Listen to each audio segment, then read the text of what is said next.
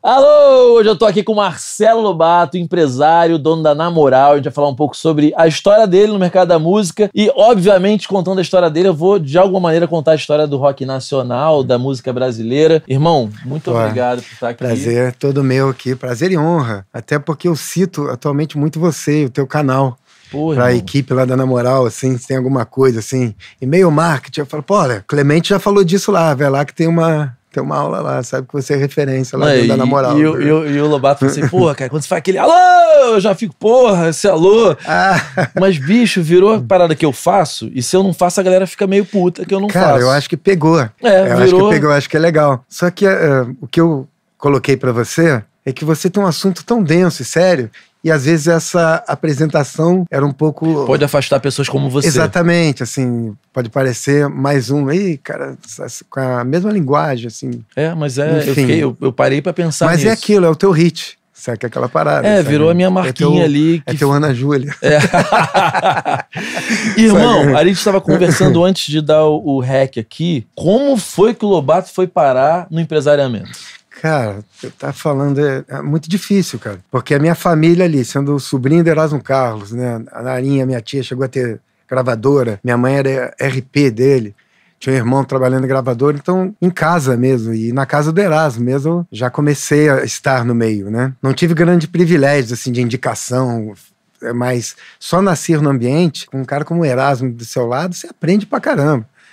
Coisas que eu incrível, utilizo né? até hoje. Tava me lembrando outro dia, sabe? Parecia até aquela coisa de Kung Fu. Você lembra dessa série? Sim. Que o gafanhoto Sim, lembrava sim, sim, daquela. sim. Mas eu me lembro uma vez na casa do Erasmo, cara, assim, domingo, a gente assistindo Os Trapalhões. Aí o Vanderlei Cardoso foi lá, olha só, só faz bastante tempo, é da Jovem Guarda, o Vanderlei Cardoso. Foi lá e tomou uma macarronada na cabeça, saca? A piada tinha esse momento. Caralho. Aí o Erasmo começou a chorar.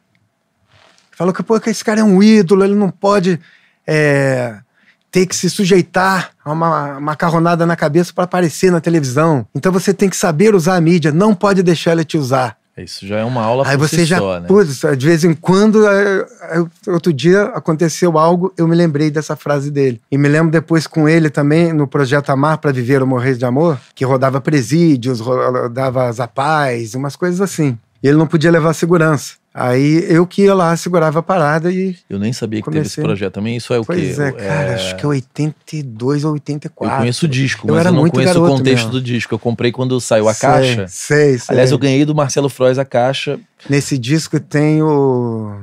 Mesmo que seja eu. mesmo que seja eu. Mesmo que seja eu. É uma que ele abrindo. a- Aliás, essa música é linda. É. Depois muito bem regravada pela Marina Lima. Né? É, é lindo, que ela até mudou a letra, né? Se mudou, ela tirou um pedacinho É. ali do O que dizer minha avó. Cara, ele tá falando do Erasmo. Eu tive banda com filho do Erasmo Gugu, que faleceu. Que é meu E primo e irmão. né? Primo e irmão. E por uns 15 anos eu passei os natais todos. Eu passava com a minha Nós passamos- família e ia pra lá. junto Por isso que eu também. tô te falando, a gente Exatamente, se se via. via, mas é. Marcos Vale. Sem Marcos Vale Estava sempre. sempre Outro ali. dia eu tive com o filho dele. Pô, não vejo há É, anos, aí, cara.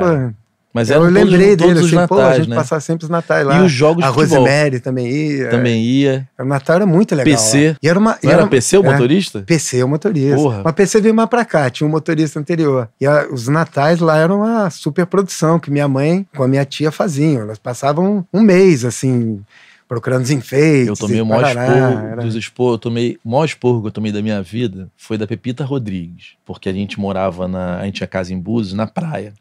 E era combinado, eu e o Fabinho. Quem acordasse antes, o Fabinho era filho do Dolabella, mas não da Pepita. Quem acordasse antes batia no vidro lá, irmão, vamos surfar. Vambora. E era tipo assim, 10 para as 6. E aí a Pepita botou um alarme e eu não sabia. Quando eu bati lá, tocou bem, ué, ué, tinha morrido um cara que tinha uma posada lá em Búzios, assassinado. Tava todo mundo na noia. Tomei o maior esporro, assim, que eu tinha tomado até aquele momento. Aí, tipo, anda uns 10 anos pra frente, eu um dia vou encontrar o Gugu. Narinha tinha separado, Erasmo tinha ido pra aquela casa do, do canal. Sim, ali do canal, ali, é. É, e aí, em Uhum. algum momento, ela foi pro Village, em São Conrado, e o Erasmo voltou pra casa. Sim. Lembra disso, né? Lembra, lembra desses vai e vem. É, aí, nesse instante, a casa era um bunda lelê da porra. Porque o Gil com blues Sim. etílicos, Rodrigão, Cara, Magu, aquela galera. Cara, eu, é, eu me lembro de, talvez o Erasmo devia estar na, na casa no momento, mas tava viajando. Mas eu chegar lá com o Gugu, o Léo, assim, fazer é festa. isso, cara. A gente assim, fazia tio é. Pulga, que era aquele menino que morava Pulga, na rua. na frente, exatamente. Aí, né? cara, foi tipo assim, uns dois anos ou um ano que, cara, a chave não Martim ficava assim no mato aqui. Então, às Hum. vezes, eu tava com a menina, eu falava assim, cara, vou pegar uma cerveja. Eu falava assim, eu ia pra casa do Gugu pegar uma cerveja naquela geladeira que sempre tinha. Sim, sempre tinha. Tinha uma bandejinha É. que a comida ficava quente. Então a, a casa era uma festa. Aí, cara, teve um. Era dia de Natal. Eu acho que se bobear a Narinha, a tua mãe. Ela não morava lá, mas ela foi organizar um Natal um dia antes. Sim, minha mãe ficava lá uma semana antes. E aí o que aconteceu? Eu entrei, Sim, naturalmente, né? naturalmente. Passei pela cozinha assim. Cara, ela veio atrás de mim. Que eu não podia, que, que a minha casa, aquela casa não era. Farra, Ai, não sei o que é. não podia É, entrar. a minha sem tia era bem braba. Ela tinha me deu um esporro. Cara, bicho, eu subi assim. Aí eu entrei no quarto, o Gugu malandro nem desceu. Aí ele olhou pra mim, filho, filho, filho. Porra, você não podia ter entrado. Eu falei, porra, velho, mas eu tô entrando há, há um ano aqui, dois anos.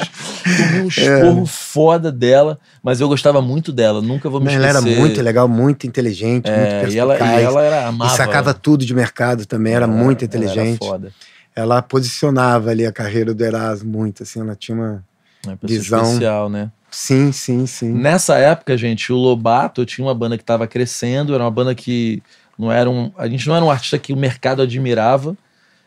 E eu acho que, não sei se o Lobato concorda, mas a gente tinha um filho do Erasmo. Então, Cara, eu acho que É. tinha mais do que isso. Eu acho que era uma banda do momento ali, teve o seu momento.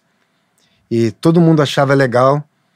Mas é aquela coisa assim, na gravadora parecia que eles se combinavam, né? Se, se um quisesse, todos queriam.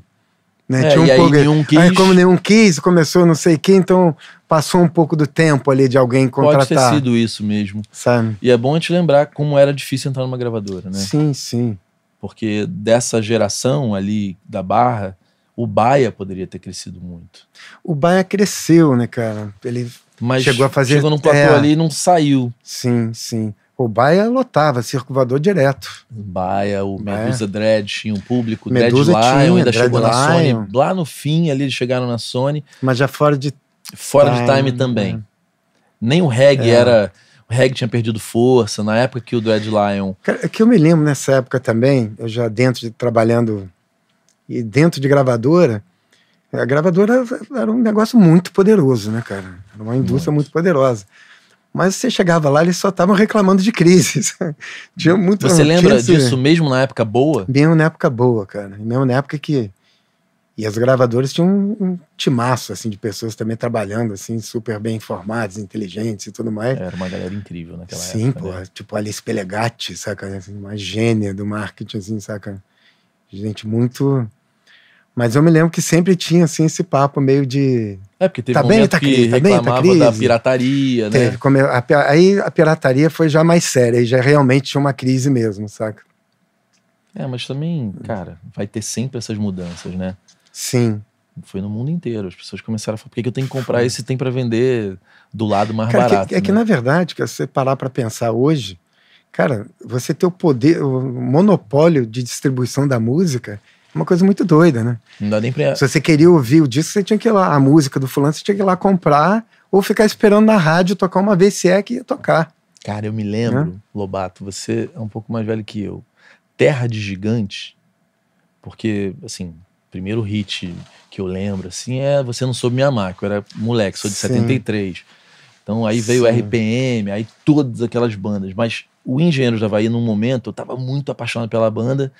E essa música, a primeira vez que tocou, eu tava na, na casa do Daniel Gonzaga, porque antes de eu ter essa banda com o filho do. sim, do- sim, sim. Com o Gugu, né? Eu tive uma É. banda com o Lúcio Eu, Mauro eu Filho e com o também ia Daniel na Gonzaga. casa dele lá. A minha mãe também era Aquela muito amiga Ipanema, da- de- é, de exatamente. terno, né? Tinha festa junina Exata, lá. exata, Era um caralho, a gente meio que podia É, ter. que Porque a mãe do Daniel era, era é RP, muita- né? Era, era muito amiga da Ângela Gonzaga, que trabalhava com a Ivone Cassu, Exatamente. saca?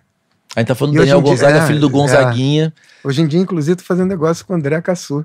Olha que legal, velho. Como é que é a vida, né? A gente poderia ter se esbarrado em muitas, em Muitas muitos vezes, lugares, né? muitas vezes. E aí tocou Não, e nada Terra pessoal Gigante, é- velho. Por isso que eu tô te falando Sim. que ele tá. Eu tô falando isso porque você falou de esperar a música tocar no rádio. Ficava eu e o Daniel e o Lucinho igual uns babacas com um gravadorzinho cassete, esperando tocar Terra de Gigante pra conseguir gravar pra poder ficar ouvindo mil vezes. Sim, sim. Pra explicar isso pra um adolescente, sim. cara. Não dá, não dá.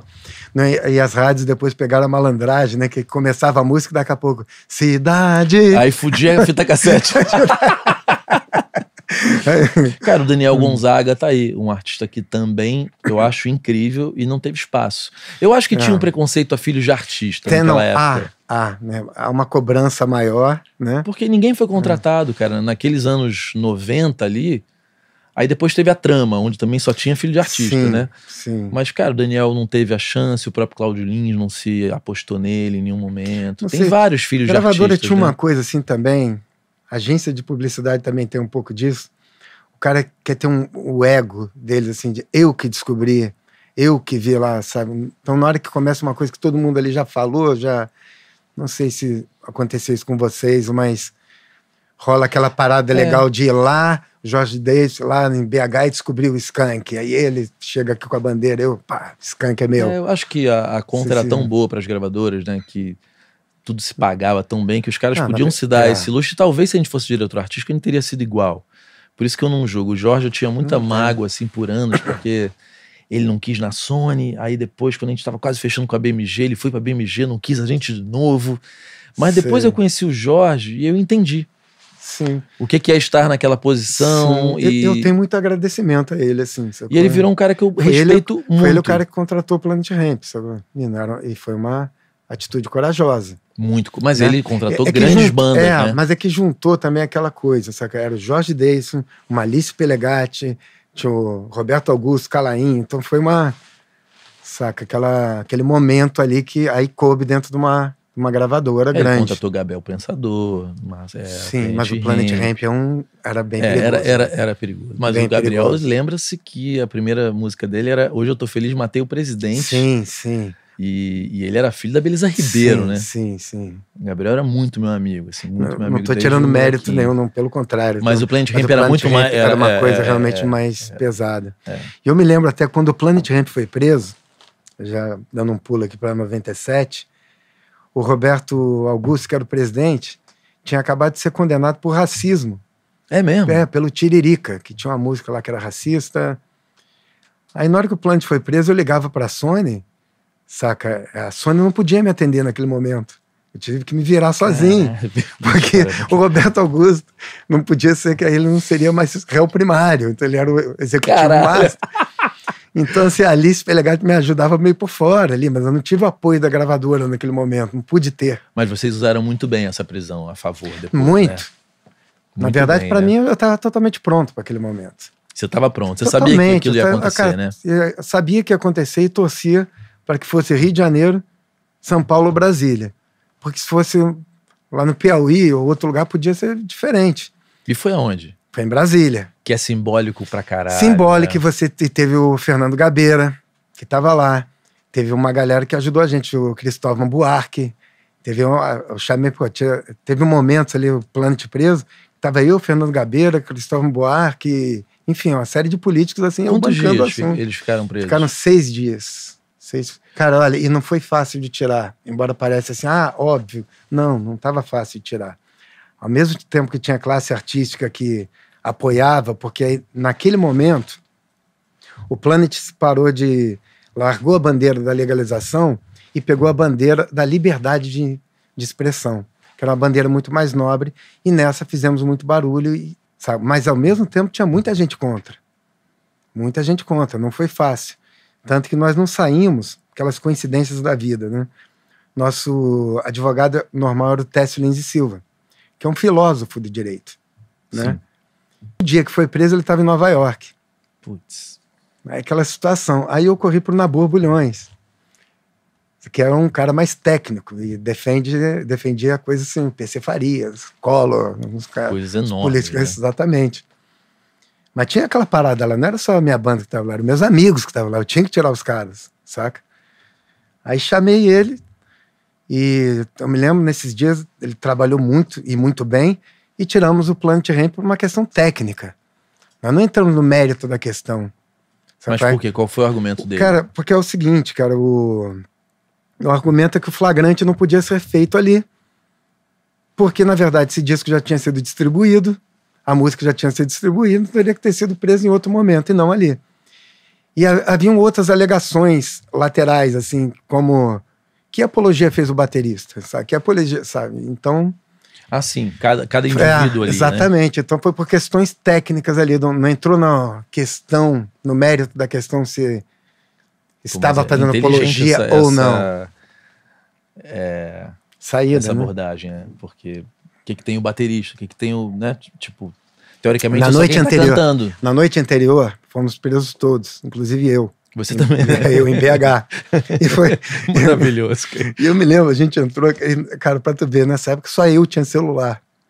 Porque eu me lembro disso, que eu me lembro a gente no corredor assim, e eu com aquelas cargas de bateria, aquelas, era aqueles Motorola, né? Era grande, né? E eu ligando de lá já pro Gabeira, e pra advogado, aquela situação assim. E a saída foi muito por aí. Que apologia eu estava fazendo? Nada. Eu mesmo argumentei lá, falei, cara, eu sou um trabalhador, vendo show. Sabe? Que eu vim aqui fazer serviço de entretenimento, sabe? E essa música toca no rádio. Por né? aí foi, isso agora, é. E aí tu não teve como, aí saímos. E pra quem é mais jovem, gente, parece até hum. meio loucura, porque hoje fumar maconha não, não, não tem a mesma conotação não, que cara, tinha. Ainda é proibido? É, é proibido, mas é Saca, normalizado, assim, né? Tipo, totalmente. Quando eu fumei meu primeiro baseado e meu pai descobriu, foi foda. Era um problema. Era um problema, era, era uma coisa meio de. Era marginalizado pra caramba. Então Sim, hoje a gente tá falando aqui de maconha. Que, não, cara, eu, né? eu, que sou um pouco mais velho que você, eu me lembro assim, cara. Eu fumando baseado na lagoa, né? Cara, aí tinha assim, a, pessoal assim que, tá, que veio, trabalhava em obra, assim, todo mundo ali. A gente fumando ele na beira, daqui a pouco parou a pelada. Porque vocês estavam fumando baseado. Os caras vieram assim, vieram assim perguntar, falaram, olha. Maravilhoso. Seguinte, vocês não vão fumar isso aqui não, porque a polícia vai vir aqui prender todo mundo. Aí eu falei assim, não, cara, ninguém vai prender todo mundo, a gente assume aqui o flagrante, assim. E o cara falando isso, assim, olhando, assim, ia lá, tá ficando doidão, sabe? E eu, era... lembro, eu lembro muito disso da minha mãe falando para mim assim, o filho da ciclana está fumando maconha. Aí vinha todo um storytelling de que a maconha era a porta de entrada. Sim, sempre esse discurso. Sempre. Né? Na verdade, até foi, porque eu fiz um monte de merda. Talvez se eu não tivesse fumado maconha, não teria cheirado. Que eu não teria cheirado, não tinha cheirado Sim, pra mas caralho. na verdade, a gente começa bebendo, né, cara? Sempre Mas tem eu aquele acho que- tio engraçado bebendo. É, exatamente. Vem de casa, aí você E eu começa... acho que tem muito mais a ver ao tipo de cultura que eu tava consumindo. Eu tava ouvindo Cazuza, todas essas coisas que falavam disso. É o Lobão. Por que, Sim. que é um beck? Porra, por você eu largo tudo, canudo. Eu queria entender que porra que é aquela, e o papel, e o papel, e o papel pra acabar. Então eu queria saber o que era aquilo. Não foi porque alguém me deu um baseado que eu fui atrás do. Eu acho que a- os, anos 80, os anos 80 respiravam um pouco sexo e drogas. Eu, pelo menos Muito. eu, adolescente, sentia muito, isso. Muito. E os anos 80 se cheirava pra cacete. né? a galera. Mentira. Tinha um bar Porra, chamado bicho. Tarô. Você pegou o Tarô, cara? Sim. Exatamente. Ali era, porra. E foi o primeiro bar assim, a ter o banheiro que não tinha masculino e feminino, né? Então era. Não, na trap. que Era já, aquele- é, que já é o, mais pra o frente. banheiro, o banheiro parecia tudo elevador, né? Entrava três, saíam três. Saía Cara, uma quatro, loucura essa quatro. época, né, Era, cara? era, essa era. época. Eu- E eu, era moleque, então eu não, eu não vivi Cara, isso. eu também era. Eu, eu tava chegando. A galera do Cazuza era 10 anos mais velha que eu, assim, sacou? Mas Cara, eu já tinha tio, o Cazuza irmãos, pra conhecia, caralho, assim? conhecia. E trabalhei com o Arnaldo Brandão, que era o parceiro dele no Tempo Não Para, em Você foi empresário do músicas. Arnaldo? Fui empresário do Arnaldo Então Brandão. ele é o primeiro É. oficialmente Cara, artista o que você... primeiro artista que eu empresariei foi o Hanoi Hanoi. Primeiro. Que eu antes eu era produtor, né? Eu trabalhei como produtor, trabalhei até com na Miller Produções, lá com o Juca Miller, lá com Fagner, Paulo Ricardo, é, The Fevers. Cara, The Eu me- Fevers. Cara, The Fevers, inclusive, é foi uma banda muito importante assim, na minha formação como produtor. E mais uma vez, é, fazendo analogia com o Kung Fu, sabe aquelas lembranças, né? Eu me lembro que o Liebert, o Luiz Cláudio ali falava uma coisa que eu levei para todas as bandas. Que era o seguinte, cara, quando você reúne uma banda, aquelas 15 pessoas num ônibus, ou num avião, num ônibus, vamos dizer, e a fim de fazer um show do caralho, essa banda vai crescer e vamos botar para fuder, irmão, é ruim de segurar essa sinergia. Agora, se nessas 15 pessoas você botar um cara ali, começar a dividir subgrupos, que Ih, esse vocalista aí, você não consegue dividir a banda, velho. Esquece que essa banda. Se não, não der vai rolar. ruim agora, vai dar Exa- ruim na hora que estiver dando exatamente, certo. né? Exatamente, exatamente. Então é muito importante em toda a banda. O mesmo trabalho solo. Certo? A Pete mesmo tinha um trabalho solo, mas era uma, É, era uma, era uma uma, filosofia galera. né? de banda. É. Né? E todo mundo queria fazer aquilo acontecer. E aconteceu. Então é Pô, importante bandas sinergia. incríveis que acabaram muito rápido porque não tinha justamente essa sinergia, né? Sim, sim. Tem aquela máxima também, né? Que banda nasceu pra dar errado, né? Porque. É, É Mas. verdade. Só que na hora que dá certo, o nego briga, acha que isso. Mas tá aí, The Fever tem 50 anos e você vai ver, tá. Agora não, mas Não, tá fazendo show, né? É? É porque eu já. O Planet Hemp, pra mim, não foi tão impactante. Porque eu já fumava maconha, eu já. Tipo. Mas eu me lembro que eu falei, caralho, velho, que banda raiva. Cara, eu um- me lembro também, cara, quando eu vi Planet Ramp. Eu, Eu me lembro que foi até o Arnaldo Brandão que me chamou, falou assim, cara, presta atenção nessa banda, Planet Ramp. E na época, nós estávamos fazendo assim um, um, umas homenagens lá nos tributos, lá no Circo Voador, que era muito legal, era tributo a Woodstock, tributo a Jimi Hendrix, tributo, e o Arnaldo Brandão fazia direção musical. Aí numa dessa, tributo a Jimi Hendrix, nós chamamos o Planet Ramp, né, o D2 e o Benegão. Aí na hora que eu vi no palco, já achei bom, sacou? Aquela parada. Inclusive foi o primeiro show que o D2 ganhou dinheiro na vida. Ele conta muito Foi bem essa aí? história. é. Mas aí depois, na hora que eu vi a banda, eu falei, pô, quero fazer parte disso. Quero essa banda aí. E eu tava num momento muito bom como empresário e era a banda que eu achava que eu podia colocar no mercado. Pegar aquela, sabe, um- sa- a nata ali do underground e levar para o mainstream. Então foi, era essa a minha missão Pô, e que acho foda. que cumpri, né? Cumpriu. Cumpriu mesmo. Saca? E Porque, sem pô, ceder no discurso. Planet Ramp E na, sem na ceder, Sony, né? É, e sem ceder no discurso, sabe? Como que foi convencer o George Davidson? Não, cara, a- na hora que eu peguei o Planet, ele já tinha sido contratado. Ah, então já tava mas, na Sony. é, mas eu me lembro assim, na hora que eu cheguei na Sony e falei que agora era comigo, uma certa cara de alívio das pessoas e agora vamos, vamos investir, vamos acreditar. Saca? Porque era muito confuso o Planet Ramp internamente, o próprio D2, cara. Me lembro quando conheci o D2, cara. é, e aí, como é que eu te acho? Não, não, não me acha. É, ele, não, ele não morava em lugar nenhum na época. Morava na casa de um amigo aqui, outro ali, e ele que me ligava. Meio seu Jorge, né? Seu Jorge Era, era um não- pouco assim exatamente, também, né? ele não morava, e nessa época não existia celular, e não tinha telefone fixo, Cara, né? como, cara, como que era ser empresário Cara- sem celular, bicho? né, cara? Era- Pô, meio Olha, não. muito louca, olha, né? a produtora, eu peguei na época não tinha nem fax, tinha telex, às vezes você tinha que fazer as paradas. Então o mercado era completamente diferente. Você normalmente, assim, o cara lá de Recife queria contratar uma banda, o Planet Ramp, vamos botar. Ele não sabia o meu telefone. Então ele contratava um empresário de Recife que conhecia alguém aqui do Rio de Janeiro que aí me contratava. Às vezes o show tinha três intermediários. existia o Caralho, Google. Só Tinha esse listas cara- amarelas, Não, é só- tinha exatamente. Só que esse cara, assim, lá de Recife, né, que eu usei como exemplo, já que estava levando a banda para lá para fazer um show, ele vendia pela região inteira. A passagem era muito Isso cara. ainda acontece ou não? Não, Não mais. não. Hoje em dia o contratante quer o sábado. Quando, saca? Entendi. Não tem o sábado, ele vai na sexta.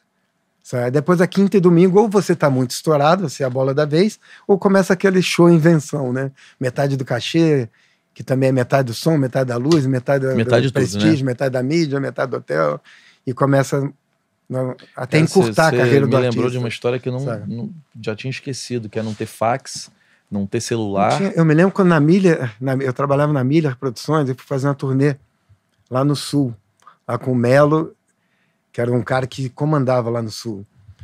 E o, Ulisses, que trabalha, tra- trabalhava com ele, está até hoje no mercado.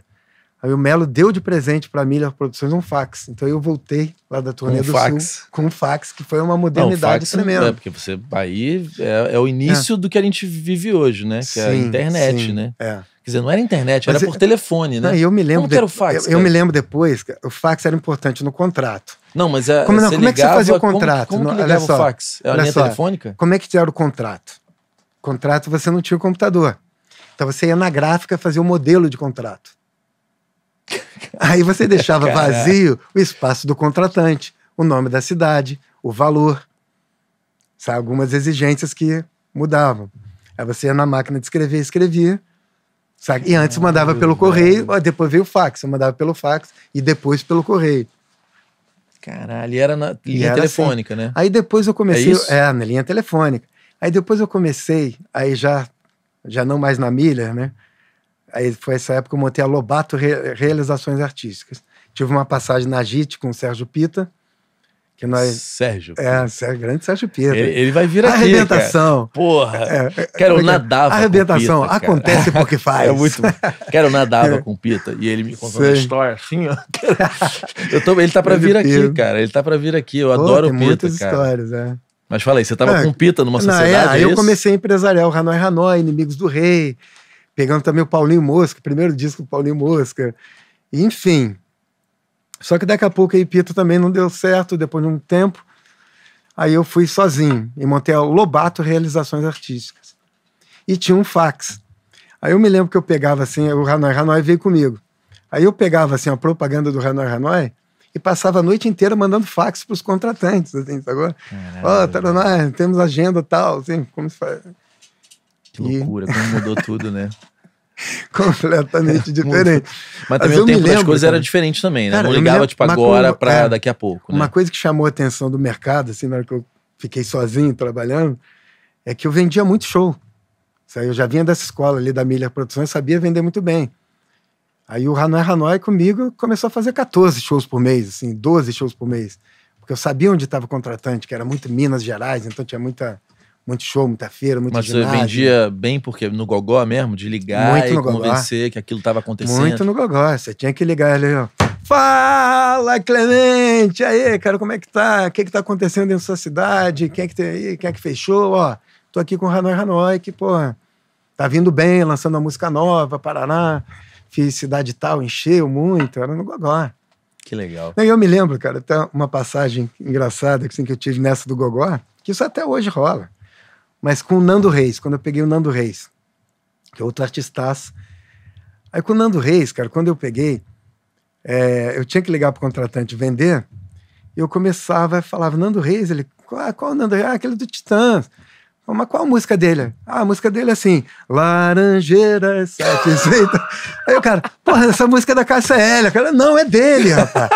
Aí eu falei, não, tem aquela outra assim, é o amor, tem calor. Cara, pô, essa é do Jota Quest, cara, não é dele. Ela falou, não é dele, rapaz. Aí eu falei pro Nando, Nando, não tem jeito, você tem que gravar um disco ao vivo. Com todos esses Com sucessos. suas músicas pra você puxar a sua obra pra você. Sim. Porque senão aqui eu vou, cara, eu vou virar cantor. Você tinha que ficar cantando as Eu tinha que músicas. ficar cantando as músicas. Aí depois ele gravou o disco, foi muito bem, e foi que eu acho que o Eu momento que nem ele sabia realmente que você aconteceu. tinha sido cara. empresário do Nando. Fui, fui, cara.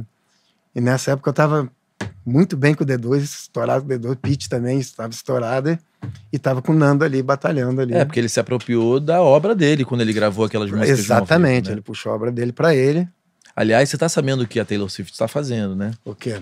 Ela tá regravando todos os álbuns da antiga gravadora que ela Ah, brigou. tô sabendo essas coisas. Igualzinho. Sei, sei. Igualzinho. Aí tem uma coisinha a mais e pegou pra ter os fonogramas. Eu nunca. Sim, acho que é a é. primeira vez que um artista faz isso na história, né?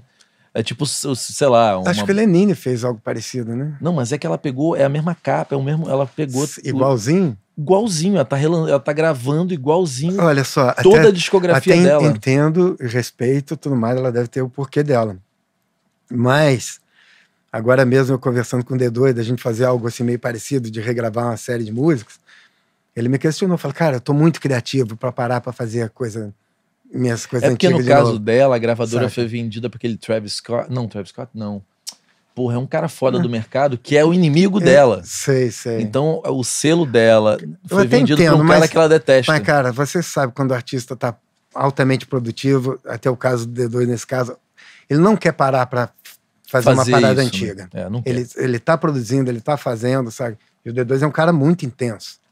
Um artista muito intenso. Então, ele, na hora que ele começa a produzir ali, saca? Não, não fale de outro assunto com ele, saca? Como que é você, assim, nesse. Já que você tocou nesse assunto, como que funciona o Lobato é, no empresariamento de um artista, assim? Porque tem empresários Cara. que só vendem show, até se fala no ah, não, esse cara não é menos, ele é mais vendedor de show. E tem empresários que pensam a carreira junto, de fato, e tem empresários que pensam junto, mas não sabem vender Cara, show. eu gosto muito de pensar, eu gosto muito de vender, eu gosto de me meter na parada Você gosta, toda. você gosta de tudo, né? Eu, eu evito ir no estúdio, saca? Ou seja, você Por dois motivos, liberdade é. artística. Não, que não é liberdade, porque senão daqui a pouco eu tô me metendo e sai um disco de empresário, saca? Eu tenho esse temperamento, sabe? E outra, cara, se eu ficar ouvindo muitas músicas, eu não vou saber qual é a música de. a chamada música de trabalho. Eu fico tão envolvido com a música, de ter, ter ouvido várias vezes, que eu perco esse distanciamento que o empresário tem que ter. Eu gosto quando o D2 vem com as músicas prontas e me mostra aqui, ó, são essas 10 aqui. Eu falo, caralho, foda, essa daqui, ó, vamos fazer o clipe dessa. Eu acho que essa aqui é a música. E na boa, na minha carreira eu acertei várias vezes, saca? Mesmo, lembro assim, da Mesmo com máscara, eu insisti muito que fosse essa música.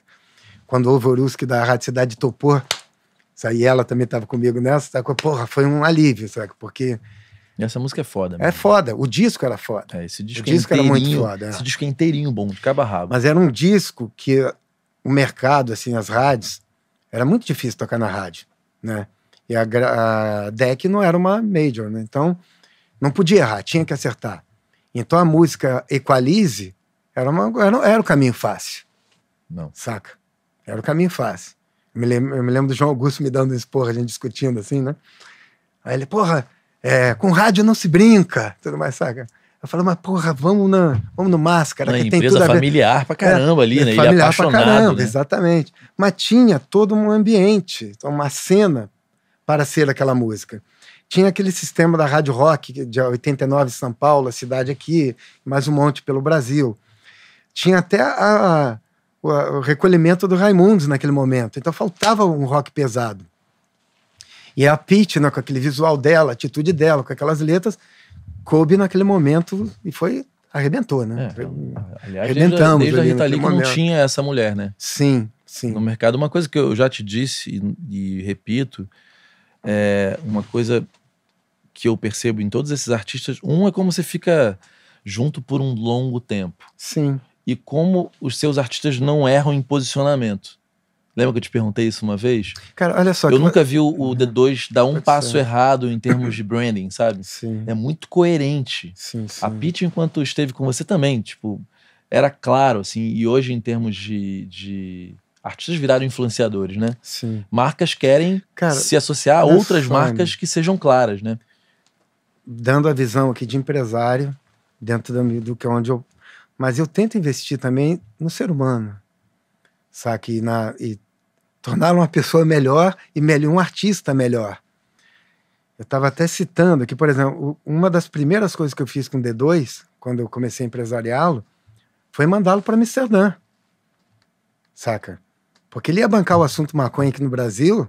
E tinha que entender a cultura. Cara, né? só falando que, saca, fumou no Andaraí, na, na Lapa, não sei aonde, sabe? Era pouco. Sabe? Ele seria devorado, na minha.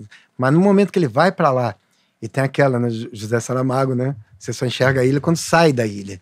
Então, Sim. na hora que você faz uma viagem vai para um país onde a maconha é legalizada, você volta com um discurso muito mais rico. E foi o que aconteceu. Mais camadas mesmo, né? Sim. A Pitch eu levei para Nova York. Saca? Pra falar de rock tem que ir lá conhecer o CBGB, porra. Tem que, saca, falar com conhecimento. E foi o que aconteceu. Saca? E, então você tem que investir nisso no artista também para que ele que venha dele. Você tem que dar esse suporte, você tem que dar essas ideias, tem que abrir esses caminhos. Faz sentido. Se você der conteúdo para ele, ele vai, ele vai se posicionar Sim, melhor. Sim, né? cara, né? eu queria muito ter feito isso com o BK, né? Com a Kel Smith agora também, né? Eu falei, pô, Raquel, vamos. Mas tinha um, você tem que tava montando fora. um projeto com ela muito bacana. Muito né? bacana. De reposicionamento total sim, dela, né? Sim, muito bacana. Agora, tava nos planos, assim, além de museus, exposições, shows e apresentar tais pessoas tudo mais, estava nos meus planos ir lá para fora. Inclusive, nós temos show fechado lá fora. Tá é mesmo? É, em setembro, Miami, lá, festival do meu amigo Luciano, em Pompano Beach. Tomara que dê para realizar. Mas eu acho, assim, que. Pô, você sabe disso, né, cara? Mas pro artista, então, é fundamental ele dar uma viajada, não, ele tem que ter. Cara, e você enxerga a, cultura, a né? realidade né? brasileira é. muito melhor na hora que você está do lado de fora. Sim. Então, viajar é fundamental. Da mesma forma e que você com... vai ter mais facilidade é. de escolher a música do trabalho se você não estiver dentro do estúdio, né? Exatamente. Você consegue ter essa visão. Interessante então... esse ponto de vista, sabia?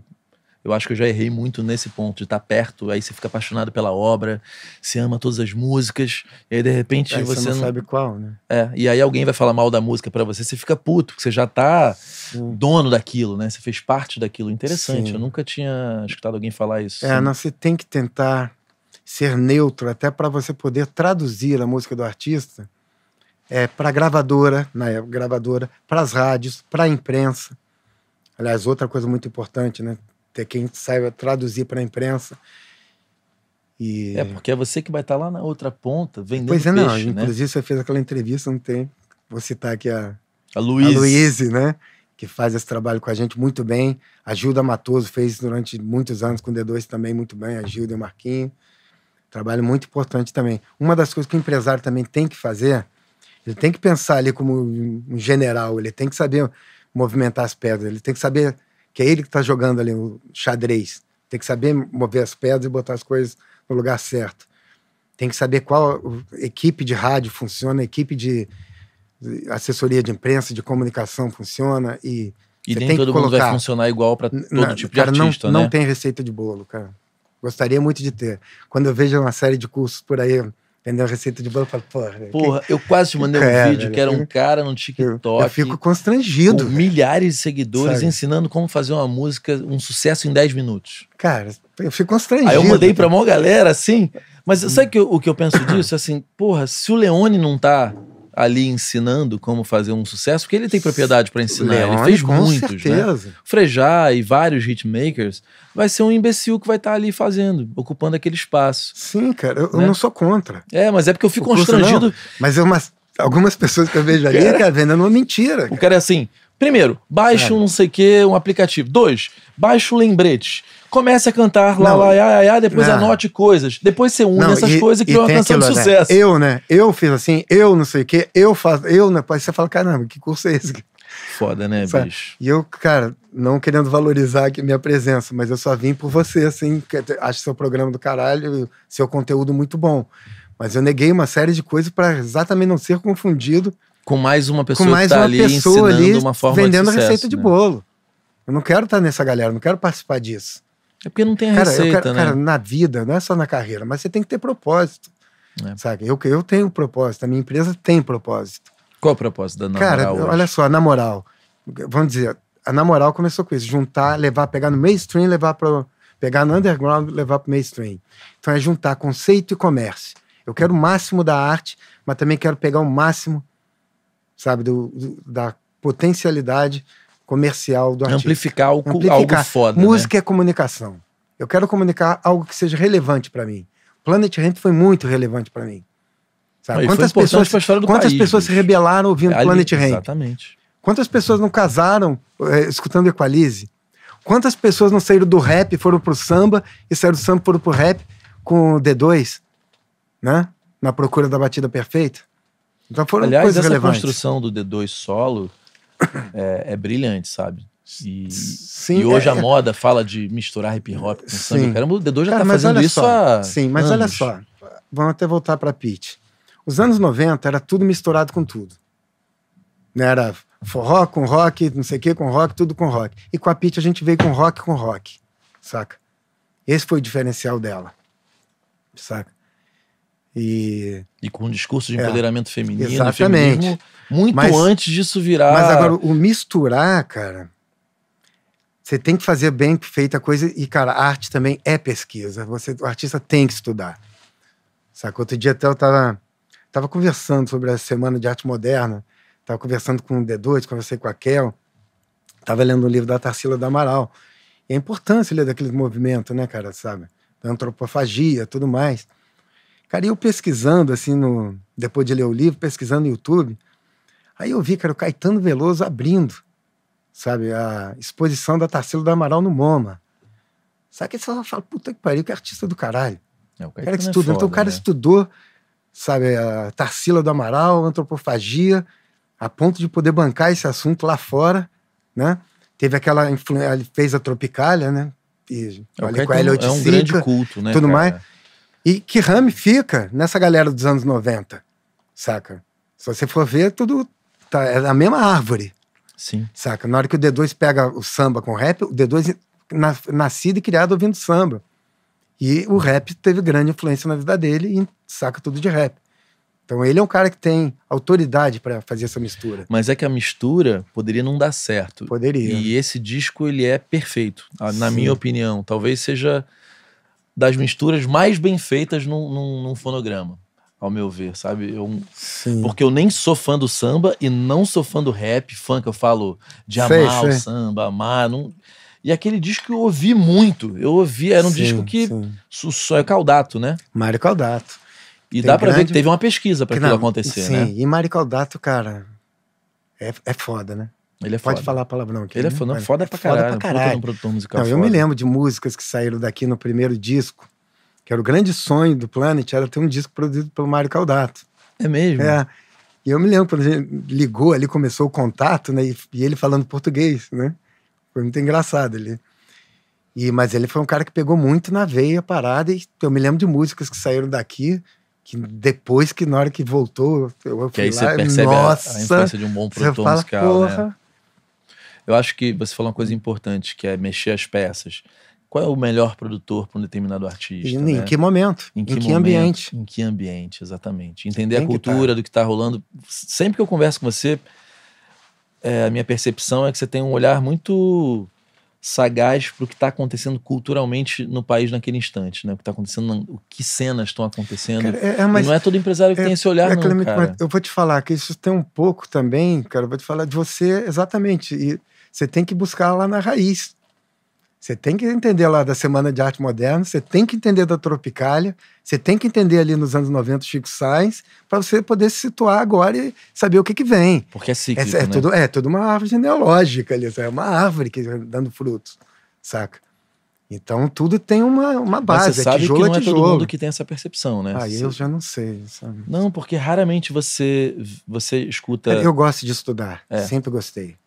Mas eu você gosto de estudar vai... arte, na- eu gosto de estu- estudar mercado. Mas você eu acho vai que no- em, o em outras mercado camadas Já que vão de fazer Andy você... Warhol, né? Fala, né? A arte caralho. do negócio. Existe a arte, é- negociar é uma arte. Então você tem que também estudar negociação. Você tem que estudar arte. Então você quer ser negociante da arte, você quer se posicionar, Essa questão financeira, artista. você apre... foi uma coisa que você já tinha, essa coisa do corpo. Cara, Porque tem um eu- comerciante aí nessa história Sim, sim, também, mas né? eu tenho administrador, né, cara? Entendi. Tenho a Não, mas o vender financeiro. o peixe é uma coisa Sim, que sim, eu não sei, muito Eu sei vender trazer o dinheiro, eu sei captar o peixe. dinheiro. Você sabe, mas você Mas- aprendeu ou era, mas- era algo nato Não, ti desde nato, início? nato. Eu me lembro até, já que a gente falou da minha vida, tudo, eu me lembro que o Erasmo me chamou, ele tinha os equipamento de palco todo, né, saca? Aí ele tinha tudo? Teclados, não sei o quê.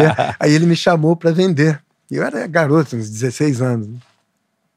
Aí ele me chamou para vender. E foi aí também um dos momentos que eu comecei a, a ver que comercializar era legal.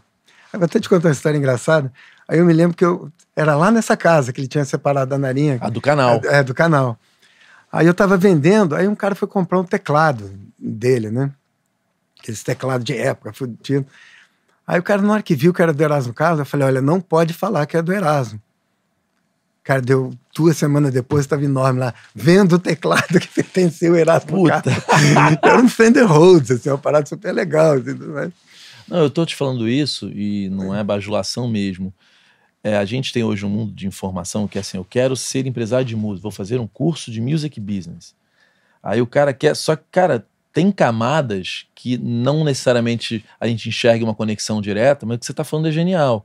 Se você é um cara que entende de artes plásticas, que entende do que aconteceu na Tropicália, que entende o contexto histórico das coisas, você vai ter muito mais chance de perceber algo acontecendo hoje do que o empresário que só aprendeu a ser empresário, porque pelo menos você vai conseguir descobrir coisas novas. Eu acho, ou, ou tentar como que eu posso inserir esse artista novo Até nesse porque- contexto cultural de agora. Sim, né? até porque muitas vezes coisas novas são coisas que estão esquecidas, né? Já foram feitas, né? Já foram feitos. E você sabe aquela máxima também, né? É, obra original é igual plágio não detectado. Tá? Tem isso mesmo, né? tem, tem. E às vezes é ficou na memória afetiva, lá, alguma coisa lá atrás, o cara faz uma coisa muito difícil ser 100% original, né, cara? É Então, você difícil, ainda mais em música pop, né? No Planet Ramp, só me. Porque eu não lembro mesmo. Hum. Existiu uma cena para o Planet Ramp existir naquele instante? ou- Existia, cara. A Elza Cohen tinha um festival, Bruno Levison tinha, tinham vários festivais. Ah, é verdade. Elza Cohen era o. O Maitá pra peixe, Maitá é esse peixe. momento, né? É, o Maitá pra Peixe, o da Elza Cohen era o qual mesmo, cara? Que virou até o Eu selo. não lembro. Nossa, me deu um branco agora. É porque, por exemplo, hoje, para uma banda de rock acontecer, eu acho quase impossível, né? agora, porque você não tem as rádios, você não tem uma cena. Cara, outro dia, um produtor me levou uma menina, jovem, 15 anos, por aí assim, saca? E a menina é filha de roqueiros, saca? Do pai roqueirão, tudo mais. Aí ele mostrou a menina, e eu falei, cara, é uma puta de uma roqueira, saca? Só que ele, como produtor, querendo transformar ela em outra parada, sabe? R&B, outra, outra onda ali, sabe? Mas naquela menina me deu aquela vontade, de opa, vem pra cá, minha filha, que você é uma roqueira e cabe uma roqueira nova nesse você momento. Você acha que cabe hoje? Ah, cara, sempre cabe, cara. Olha, é muito legal também isso aí, conta a maré. Uma hora as pessoas vão cansar do, do que tá aí e vão querer outra coisa. Eu concordo. Cara, o próprio Planet Ramp, vamos lá, o mercado naquele momento era Share Music. Era Daniela Mercury, bombada, era uma série de artistas bombados. Ou seja, o mainstream era isso. Era isso. Então, saca, o, todo mundo estava correndo para lá. Você tem que pegar essa via que não está engarrafada, né? Que, era, que foi onde o Planet Ramp seguiu. Mas como é. foi convencer portas a se abrirem? Porque se o mainstream tava, só Cara, tinha axé, como que você faz o contratante trazer o Planet não é, Ramp? Não é fácil. Não você é fácil, que já né? teve banda, pera lá, isso é, a galera de agora não sabe, mas você sabe quando você chega lá com o teu CDzinho lá, eu me lembro chegando com o CD do Planet, chegando com o CD do, do da Pitch, do, do Luxúria, de outra. E você sabe aquele desprezinho que, né, que te dá. Rola um desprezo, né? Você faz mil CDs, você sabe que 10 pessoas vão ouvir. Você entrega lá e o cara, ah, legal, vou ver. Saca? E as pessoas. Você sabe que é foda. Foi. Então você tem que batalhar muito, batalhar muito e, saca, ter a certeza de. Tem que ter a missão, sentido de missão, propósito mesmo. Eu quero fazer isso. Isso é importante para mim, na minha vida. Esse discurso não vai ser importante na vida de outras pessoas também. Tem, eu sempre tive um pouco isso em mim. Acho do caralho. E espero que a namoral de, siga nisso. De trazer Sim. o que está florescendo, o que é contra a cultura Sim. e botar no mainstream, né? Isso é não, bonito é um pra caralho. caralho. E é uma realização. Você consegue olhar hoje e falar assim: o que, que é contra a cultura que você acha que pode chegar no mainstream, que você acharia do caralho meter a mão e Cara, estamos à procura, diria assim. Mas eu gostaria muito de ter um, um artista com discurso vegano no momento, sabe? Porque é um discurso seu também, é né? meu também no momento, sabe? Acho que. Que a gente teve já vaca louca, mas só eu não quero eu militar na parada, sabe? Mas toda hora vai ter um problema. Eu acho que a agropecuária está acabando com a Amazônia, acabando com o ecossistema geral. E eu vejo, quando eu vejo aquele o agro é pop me dá um. Saca? Agro é tudo, agro o é agro pop. tá acabando com, com, saca, com uma série de coisas. Mas eu não, Cara, eu não quero eu segurar. Isso. Eu você não quero que segurar esse discurso, brilha, não. Né? Quando você fala é. sobre isso, teu olho brilha. Eu queria um artista que realmente pegasse essa bandeira e levantasse e argumentasse. Real, né? A real. Verdade. Real, na verdade, sabe? Eu não tô. Não tô com idade para militar, mas eu gostaria de ter um artista que militasse por isso. E e não, não achou ainda? Ainda não, cara. Ainda não. Se eu vir algo parecido ali. Porra, me manda que eu vou ter um prazer. Porque foi muito engraçado que eu te mandei uma, uma menina que eu tava seguindo ela e ela, cara, passou a ter uma responsabilidade que eu tô fazendo e aí cada vez eu tô fazendo com mais responsabilidade. Porque as pessoas mandam coisas e eu não sou você. Mas às vezes a minha opinião importa para aquela pessoa. Sim. Então você tem que ter muito cuidado, né? Muito. E como eu sou mais acessível do que você, chega muito mais coisa para mim. Eu não sim. tenho menor vontade de ser um empresário mais, assim, a gente já conversou sobre já, isso. Sim. As minhas tentativas não deram certo comercialmente e humanamente foram muito difíceis para mim de lidar. Então foi uma decisão tomada. Mas eu posso ser um bom filtro para os amigos que eu admiro. Aí eu mandei aquilo para você, da Marine, uhum. Só que aí você falou, falou bicho, ela é evangélica. E aí eu, aí eu fui ver e falei, caramba, eu falei, Marine, porra, eu te mandei um vídeo, o cara não sabe se você é roqueiro ou evangélica, você como isso é, é para você que tem esse olhar sagaz, assim, é confuso. E tem muito artista que fica é, meio flertando um pouco com tudo. Sim, é, cara, é muito fácil o artista se perder. Se perder não? nesse lugar. E por isso que eu te falei que os artistas da Na Moral normalmente têm essa, esse posicionamento muito firme, marcas firmes, sem Sim. muita. Cara, o D2 é, tudo bem que vender o D2 pra, pra Tim é um, é um baita case. Foi, um baita Porque ele ali case. virou o pai de família, o cara Sim, que era do, né? Não, porque ali foi construído o seguinte, vamos lá, o D2. Ele era o cara que defendia a legalização com o Planet Ramp. Depois ele já pegou a bandeira da liberdade de expressão. E depois ele transformou isso de uma forma natural, né? orgânica, vamos dizer assim, mas logicamente a gente vai pensando e observando. Ele se tornou um personagem que não existia, que era o malandro do bem. O cara que vai lá, bem. fuma uma, pega o filho na escola, sabe? Encaminha o outro filho na carreira musical. Então ele era um bom pai. Essa construção uma, então foi, era uma parada que não foi existia. intuitiva ou, ou foi algo pensado? Cara, vamos Porque dizer é um reposicionamento. É, vamos dizer que foi intuitiva, mas nós não somos burros, sacou? Entendi. Nós sabemos o que estamos fazendo e a gente vê que isso é possível. Nesse case da TIM, por exemplo, que contamos muito com a ajuda da Luísa Jucá, que fazia os encontros TIM, que reuniu uma série de artistas da música brasileira. E foi com ela que a gente falou que era possível fazer uma campanha do Dia dos Pais com o D2 e o filho. E aquela música estava tocando muito, né? Eu me desenvolvo e evoluo com meu filho. Essa é, é muito legal sabe? mesmo, né? É, é. Essa música é linda. Sabe que eu tentei vender essa música para Fiat, né? Que era Eu me desenvolvo e evoluo no meu Fiat, eu me desenvolvo e evoluo no meu Palio. É, isso é muito... E não, não colou. Não, cara, a agência tem um pouco aquela parada assim, se não fui eu que criei. Isso. Às vezes você tem que soltar a ideia. Pra ele deixar seis que, é. meses é. lá, aí ele tem a ideia genial. Mas tem muito liga. isso do ego nesse nosso mercado. Né? Muito, mas é muito. É, e ele é alimentado né, pelos puxa-sacos. Né? O grande problema da, do artista é saber se afastar dos puxa-sacos, cara. Você sabe que eu tava sabe? vendo o documentário da que Carol afunda Conká, e aí eu acho que foi ruim para esse documentário. Acho que ela deveria ficar quieto um tempo, porque o público da Carol Conká não é um público Globo, né? Aquele público que fez ela ser a Carol Conká. E, então tá complicado para ela, assim. Mas o documentário uhum. tem uma hora que o marido fala assim: eu já falei para ela que não é saudável quando o teu Caio. ciclo de amigos são pessoas que você paga o salário. Porque eles tendem a não te dizer não, né? E, e, Sim, cara. E é bem isso que você falou. Cara, é importante só. você estar do lado de pessoas que tenham coragem. Já né? falar desse assunto, que a, minha amiga, o Caio, começou a trabalhar lá na Namoral com 17 anos. O Caio era rude do Plant Ramp. Ah, é? Era. Eu tinha que assinar. Olha era só. menor viajando. Sabe? Cara, vem cá, vamos fazer uma pergunta real. Nossa, é só a Carol com K que é aquilo? A Carol com K, ela é daquele jeito, ela é fruto do meio o meio transforma, às vezes, o artista num monstro. Porque é isso, sabe? Na hora que chega lá, ainda mais se você estiver naquele ambiente, sabe, de programa de televisão. Parece que, que tá você chega lá, um cabeleireiro. transformar é, uma pessoa legal numa pessoa. Uma pessoa legal. Saquei, ai, o programa dobrou de audiência por causa de você. Sabe? 100 pessoas assistiam, passaram a 200, mas essa, aquela puxa-saquice toda, aquilo, numa hora, saca? A pessoa vai. Então não é só a Carol com Caio. Eu não, posso contar histórias é. horríveis de artistas.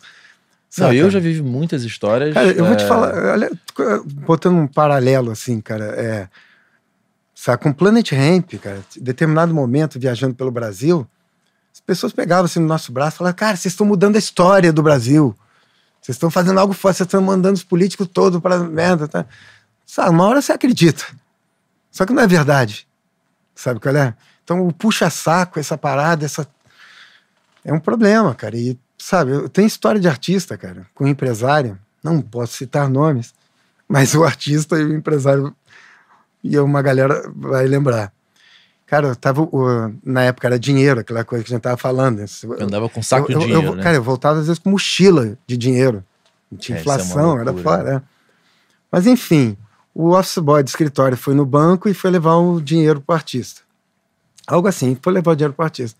Cara, o garoto foi assaltado e morreu. Foi assaltado e morreu. Aí o empresário ligou, a empresária ligou pro artista falando: caralho, não sabe o que aconteceu, porra, não sei o que, tragédia, não sei o que.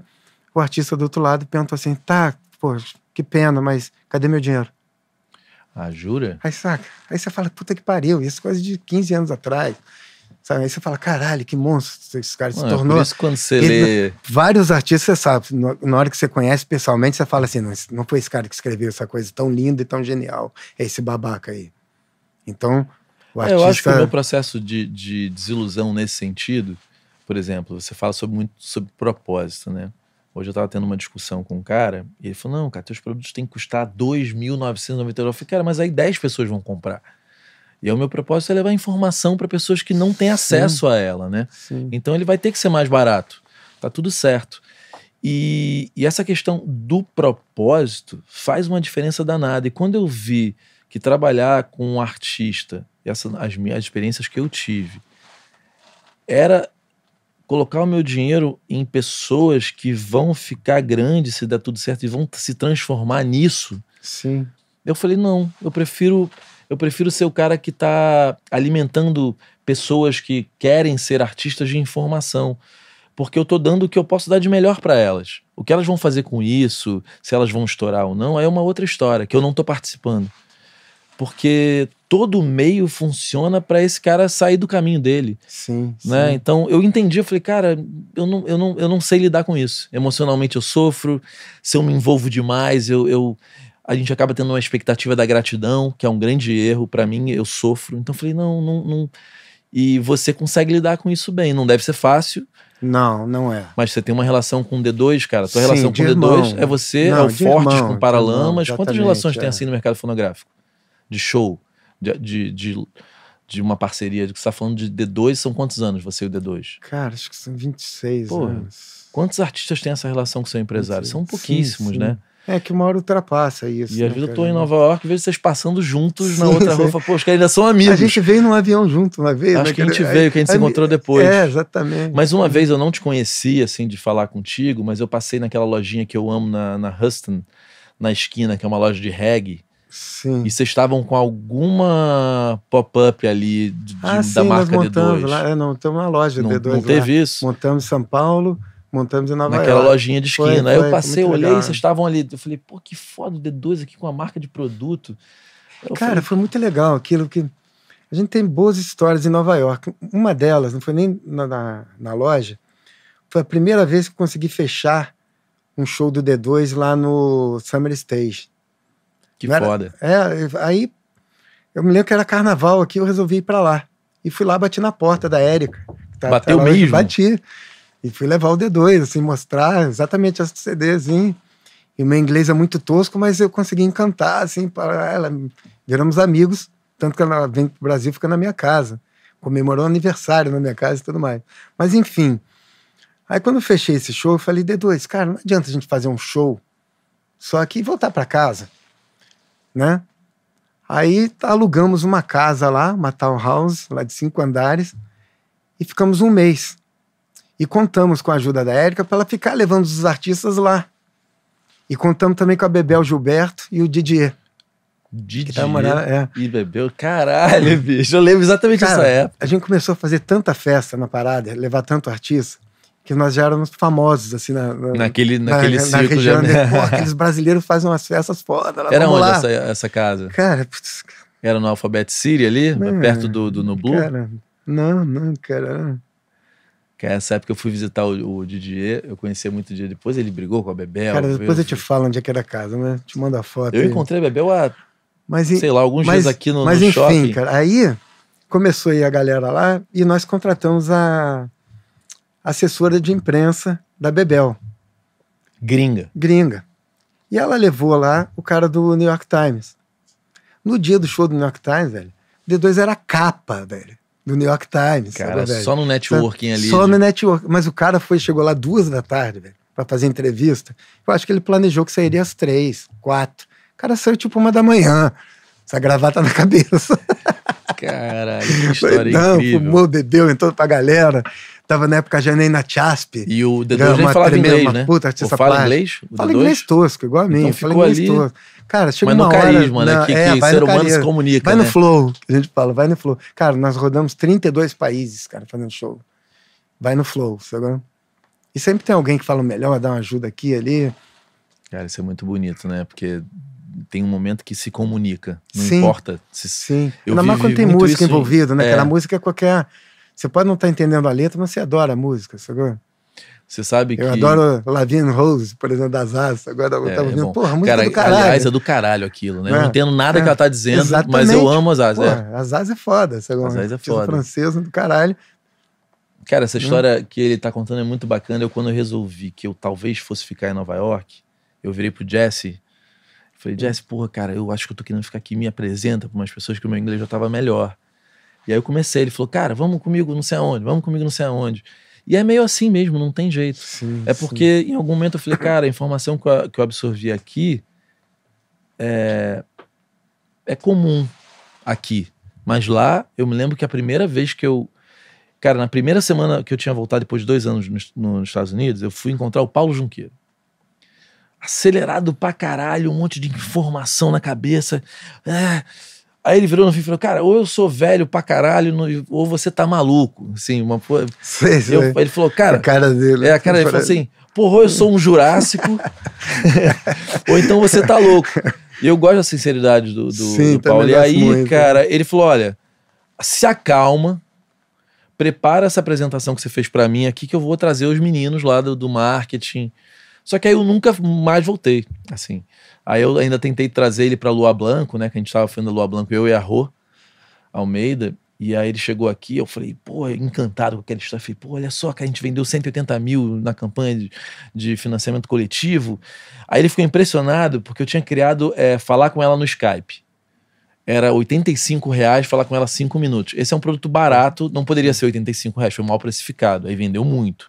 Sim. Só que tinha um negócio que era uma, era uma ela tirando foto com uma plaquinha, sabe aquela que é um neonzinho que você escreve? Sei, sei. que era 50 reais. Isso ele pirou, porque ele falou: caralho, esse é um produto bem precificado. Porque na verdade era uma foto de iPhone, ela só escrevia o nome da pessoa que comprou e enviava.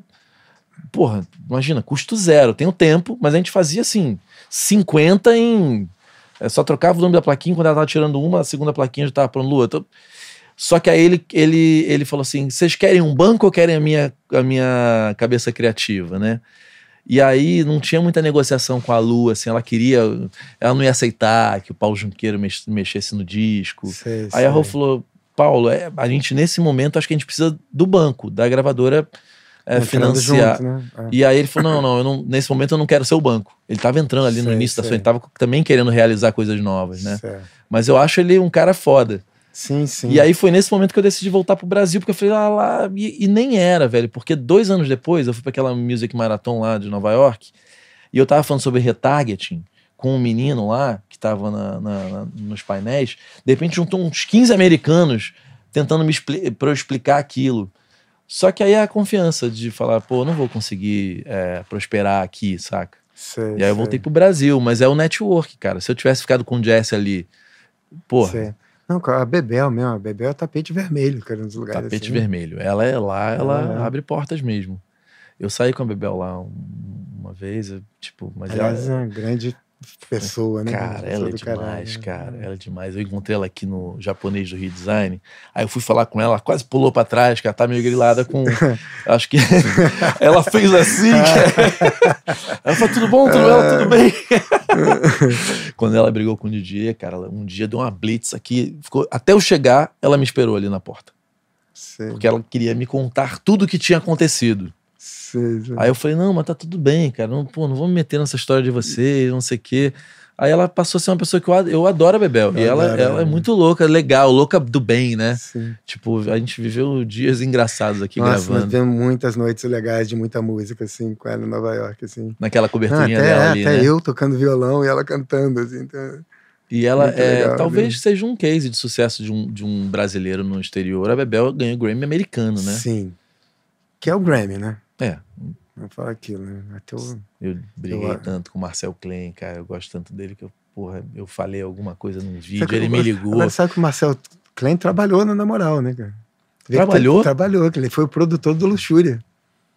Caralho! E produziu para Na Moral também um festival de rock no Circo Voador, que era Luxúria, o Roxy, que é a banda do Pedrinho. Caramba. Essa Não banda- sabia disso. Eu E sei que mais ele uma trabalhou no banda. Juca Miller, Ah, e o né? Manacá. E o Manacá, Manacá. que eu depois vendi lá pra Iamai. Eu- ele me conta, ele me contou do, do Juca Miller. Tanto que ele fala que eu não tenho inimigos, eu tenho boa memória. Ah! São as pessoas que ele detesta, né? Eu acho que é Jorge Davidson, Tico Santa Cruz e Juca Miller. Ah, São as pessoas que ele não, não se relaciona. Assim. Eu Hum. só falo isso porque ele fala mesmo, não é uma coisa que. sei. Mas é o, Marcel é um cara. Cara, a trajetória do Marcel é incrível, né? Sim, incrível. Incrível. E o Marcel é um cara Incrível. muito preparado, muito inteligente, assim. Muito inteligente, eu gosto dele. sagaz. É, ele brigou comigo, eu já, já não, fez ele tá pazes. sempre pesquisando alguma coisa. Na hora que você senta com ele, fala com ele, Ele tá, é. tá é, sempre é. ligado em algum acontecimento. Não, agora negócio de. Bitcoin, essas É, coisas, ele sabe é. tudo, cara. É, sabe exatamente. tudo. Mas a gente discutiu, porque eu falei numa entrevista com o Fernando Lobo aqui, Sim. que eu falei, pô, cara, por que, que não chama de Grêmio Nacional? Sim, Aí o Marcel me ligou pra me dar um esporro, porque eu tinha Sei. colocado o Lobo, que eles são muito amigos, e o Lobo é um querido amigo nosso aqui também, naquela situação, porque o Lobo não conseguiu explicar. Eu falei, pô, irmão, porque assim, é, é- chega a ser uma é quase uma mentira. sim, sim. Porque as pessoas acham que, que, sei lá, que, que o Fresno tava lá junto com a Shakira no mesmo evento e, e, e olha, É. porque não é, é língua Sim, por- né? Não, eu, eu- eu fui no Grammy, no Latin Grammy, foi em 2001, com Planet Ramp concorrendo à melhor banda de rap. no Grammy Latino mesmo. Aí, fo- no Latino, aí fomos no jantar, né, tudo mais, tá Julio Iglesias lá, aquela Thalia, não sei lá, mas enfim, tá até Bebel Gilberto, aí, enfim, os latinos todos e alguns brasileiros, a Bebel até tava lá também. Aí o Julio Iglesias, eu me lembro que ele cantou e correu para pegar o avião que o visto dele ia acabar. No dia seguinte que ia ter a premiação, o... vieram as Torres Gêmeas. Aí não teve. Caralho, você tava lá? Tava lá. Tava lá em Los Angeles. Tava lá. tava eu, D2, velho. o Éboli, presidente da Sony, Marcelo Castelo Branco, Caetano Veloso. Tinha brasileiro pra caramba. Me lembro que depois Caralho. de uma semana e tal, a gente no hotel, eu, na verdade, estava tranquilo, mas tinha uma galera muito agoniada. E não subia nenhum avião nos Estados Unidos. A gente foi embora pelo México, né? Fomos por Tijuana. De Tijuana pegamos um voo para Cidade do México, de Cidade do México, Brasil. Eu vi esse acontecimento. Ao, eu acho que foi a única coisa. Eu, eu vi algumas mortes ao vivo. Uma foi o Senna, que eu acho que o Brasil inteiro viu, né? pô, dia, lembro desse dia como se Eu também ontem, lembro. assim. Eu lembro exatamente. mim. Mas esse dia do, do World Trade Center, eu tava assistindo a televisão, tava em Quando Búzios. veio o segundo avião, né? É, Não, que eu acordei Pô. já estava o primeiro. Não, eu, eu acordei e foi o seguinte: minha mãe, é, a gente tem uma relação com Nova York. Então minha mãe me ligou, filho, parece que bateu um aviãozinho numa torre, ninguém sabe, não tinha internet igual é hoje, né? Sim. Aí eu liguei a Globo News. sim. E ali eu fiquei, cara. Já era Globo News ou era Globo? Não, era TV a cabo. Era TV eu a fiquei cabo, o dia né? inteiro vendo. Sim, eu assim. me lembro disso. E aí, uma hora, eu nunca vou esquecer disso. O cara falou: Bom, estamos vendo a reprise, porque não tinha as imagens, as imagens Sim, não, não chegavam ao mesmo tempo. Agora estamos vendo a reprise do, do avião batendo. Não! Não é reprise! É mais um avião! Cara, então, o, o primeiro ninguém viu ao vivo. Mas o Sim, segundo eu vi ao vivo. É. Não, nós Cara, também. Nós também Eu lá em fiquei Los- vendo aquela parada caindo assim, eu falei assim. Não, não, e uma coisa era o seguinte, espera lá. O avião bateu e tava pegando fogo. Mas ninguém esperava que fosse cair. Ninguém esperava. Não, pô, na hora que aquilo caiu, cara, me arrepia até hoje. Lembrando daquela bicho. sensação. É, porque não caiu na hora, exatamente, E caiu um pouquinho tinha- depois. E nós estávamos lá e tinha aquele papo que tinha mais oito aviões voando. E Los Angeles também e era essa alvo. história é meio mal contada até hoje, os outros, né? É, e, né, e tinha essa parada que Los Angeles era alvo, né? Saca? Caralho, ia estar apavorado. Então, onde é que seria, né? Eu me lembro ali também, cara, naqueles dias andando de carro, assim, eu, sabe, temia, assim, vai, agora vai, vai ter a Terceira Guerra Mundial. Sabe?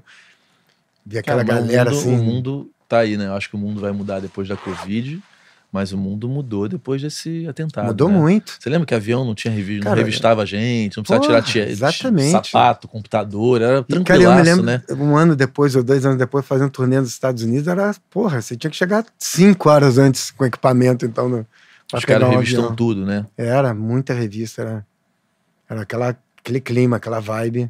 Hoje em dia já amenizou, mas com alguns hábitos Cara, seguiram, mas né? assim, tipo, se você abandonar uma mala aí no banheiro, velho. quando- Sim. Lá nos Estados Unidos é. É foda.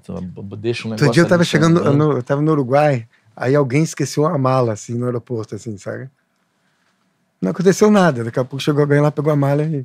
É Mas mesmo? Eu falei, pô, se fosse nos Estados Não, nos Unidos, Estados Unidos eu- você já tinha um cercado o aeroporto, é. assim, e fui no banheiro, cara. Quando eu voltei, já tinha uma galera. Por que, que você foi ali? Por que, que você deixou a mala? Essa mala é sua? Eu falei, é minha, é minha. Sim. E eu, a única vez que eu mijei na calça de medo foi em Washington.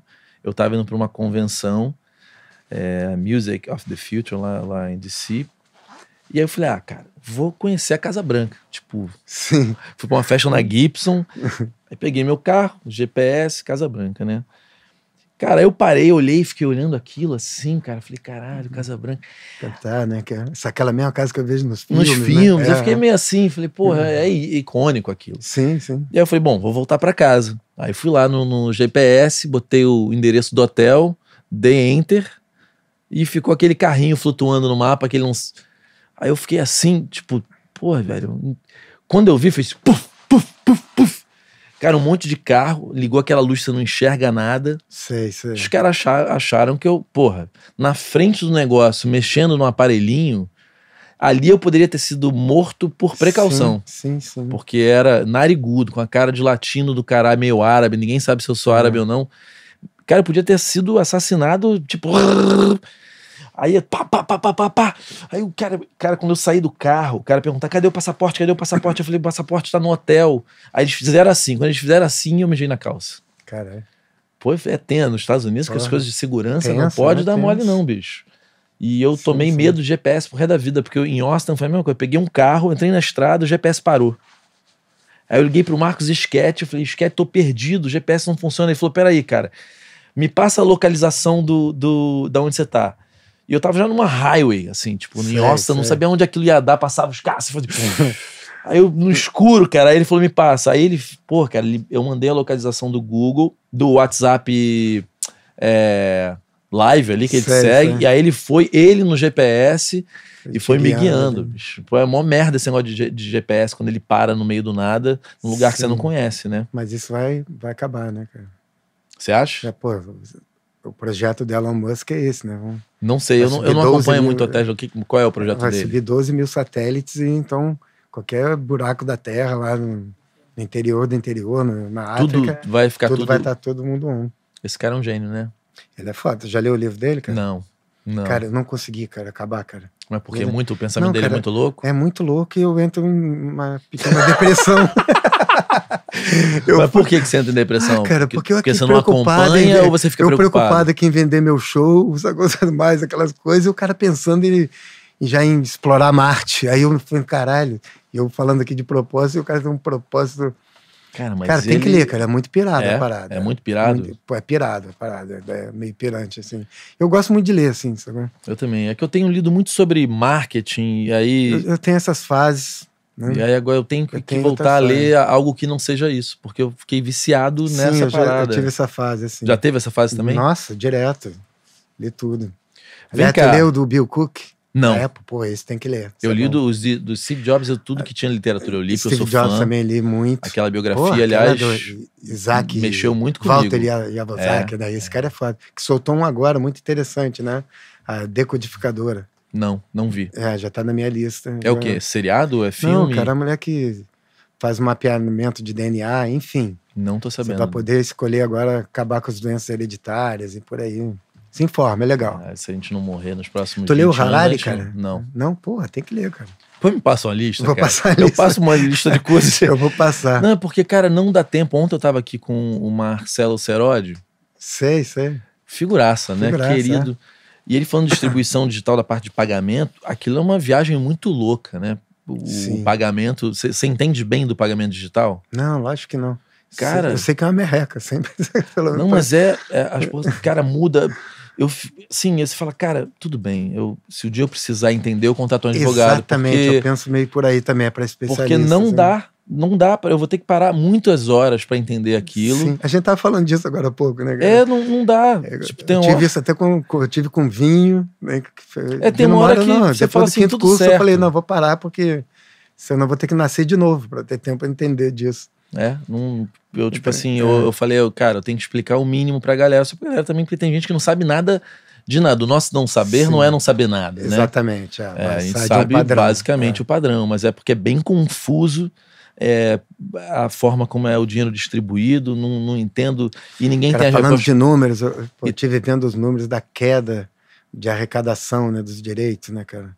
Tem uma queda grande. Pô, 900 milhões de reais esse ano. Caralho, velho. Porque, é, cara, que é aquela parada, cara. O show, ele é um gatilho de estudo, mesmo do, do digital. Porque vamos lá, quando você anuncia o show do artista, você já começa a tocar na rádio, as pessoas começam a ver a cara dele, ele vai vir na cidade. Aí o cara compra ingresso, já posta. Já começa a ouvir a música lá no Spotify para chegar no dia do show sabendo as músicas. Chegando lá, ele não assiste mais o show, né? fica de celular vendo. Aí depois posta, né? tira uma foto com o artista. Então, isso movimenta muito. É tudo, essa roda. Essa roda parada é arrecadação É, baixíssima. Tudo baixa, né? É, verdade, o né? ECAD é, liberava 6.600 shows por mês. Então você faz essa conta aí, saca? É muita coisa. Você me falou isso e eu nunca tinha parado pra pensar nisso, mas quando o artista tá em turnê, essa, é- é- é- esse Essa ciclo roda. ele fica o É, tempo inteiro girando Sim. e isso vai gerando tudo. Vai tudo gerando tudo.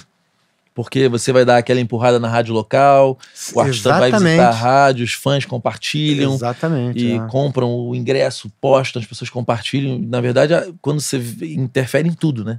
Tudo. E O os amigos nas- que levam os amigos que não conheciam a banda começam a conhecer o artista. E aí, sem Hum. show, Sem show, a roda não gira. não e- gira. Agora, não o gira. consumo no streaming aumentou, né? Sim, sim, mas de forma distribuída. né? Distribuída, exatamente. É, isso faz total Aquela sentido. da cauda longa, aquele livro da cauda longa explica Cauda longa, isso. né? exatamente. Queria te perguntar uma coisa, cara. Um artista novo hoje, assim, é, o que, que você acha que ele precisa ter? Cara, olha só. Eu sei que é uma pergunta A gente vai- genérica, A mas gente, a gente vai cair no, na nas fórmula, fórmulas. né? Mas o que que você, Lobato, Porque, ah, não, o que, que faz teus olhos Não. brilharem quando você Não, não encontra... vou falar o Lobato. Vamos fazer uma análise um pouco mais.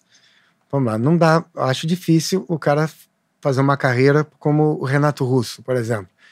Não aparecia em lugar nenhum na televisão, não dava entrevista, não negava tudo, e só a música dele era executada na rádio. Complicado. Hoje em dia o cara tem que encarar o microfone, e ir no programa de televisão, ir programa aqui no, YouTube, enfim. O cara tem que meter a cara, tem que defender um discurso, tem que. Então o artista ele precisa ser mais completo, ele não, não basta ser genial É, ele só na mídia, né? composição. Ele é mídia por si exatamente, só, ele né? é mídia. Então, ele tem que ser bom de entrevista, ele tem que ser bom lá no canal dele, ele tem que interagir. Você falou uma coisa muito interessante né? pra mim outro dia.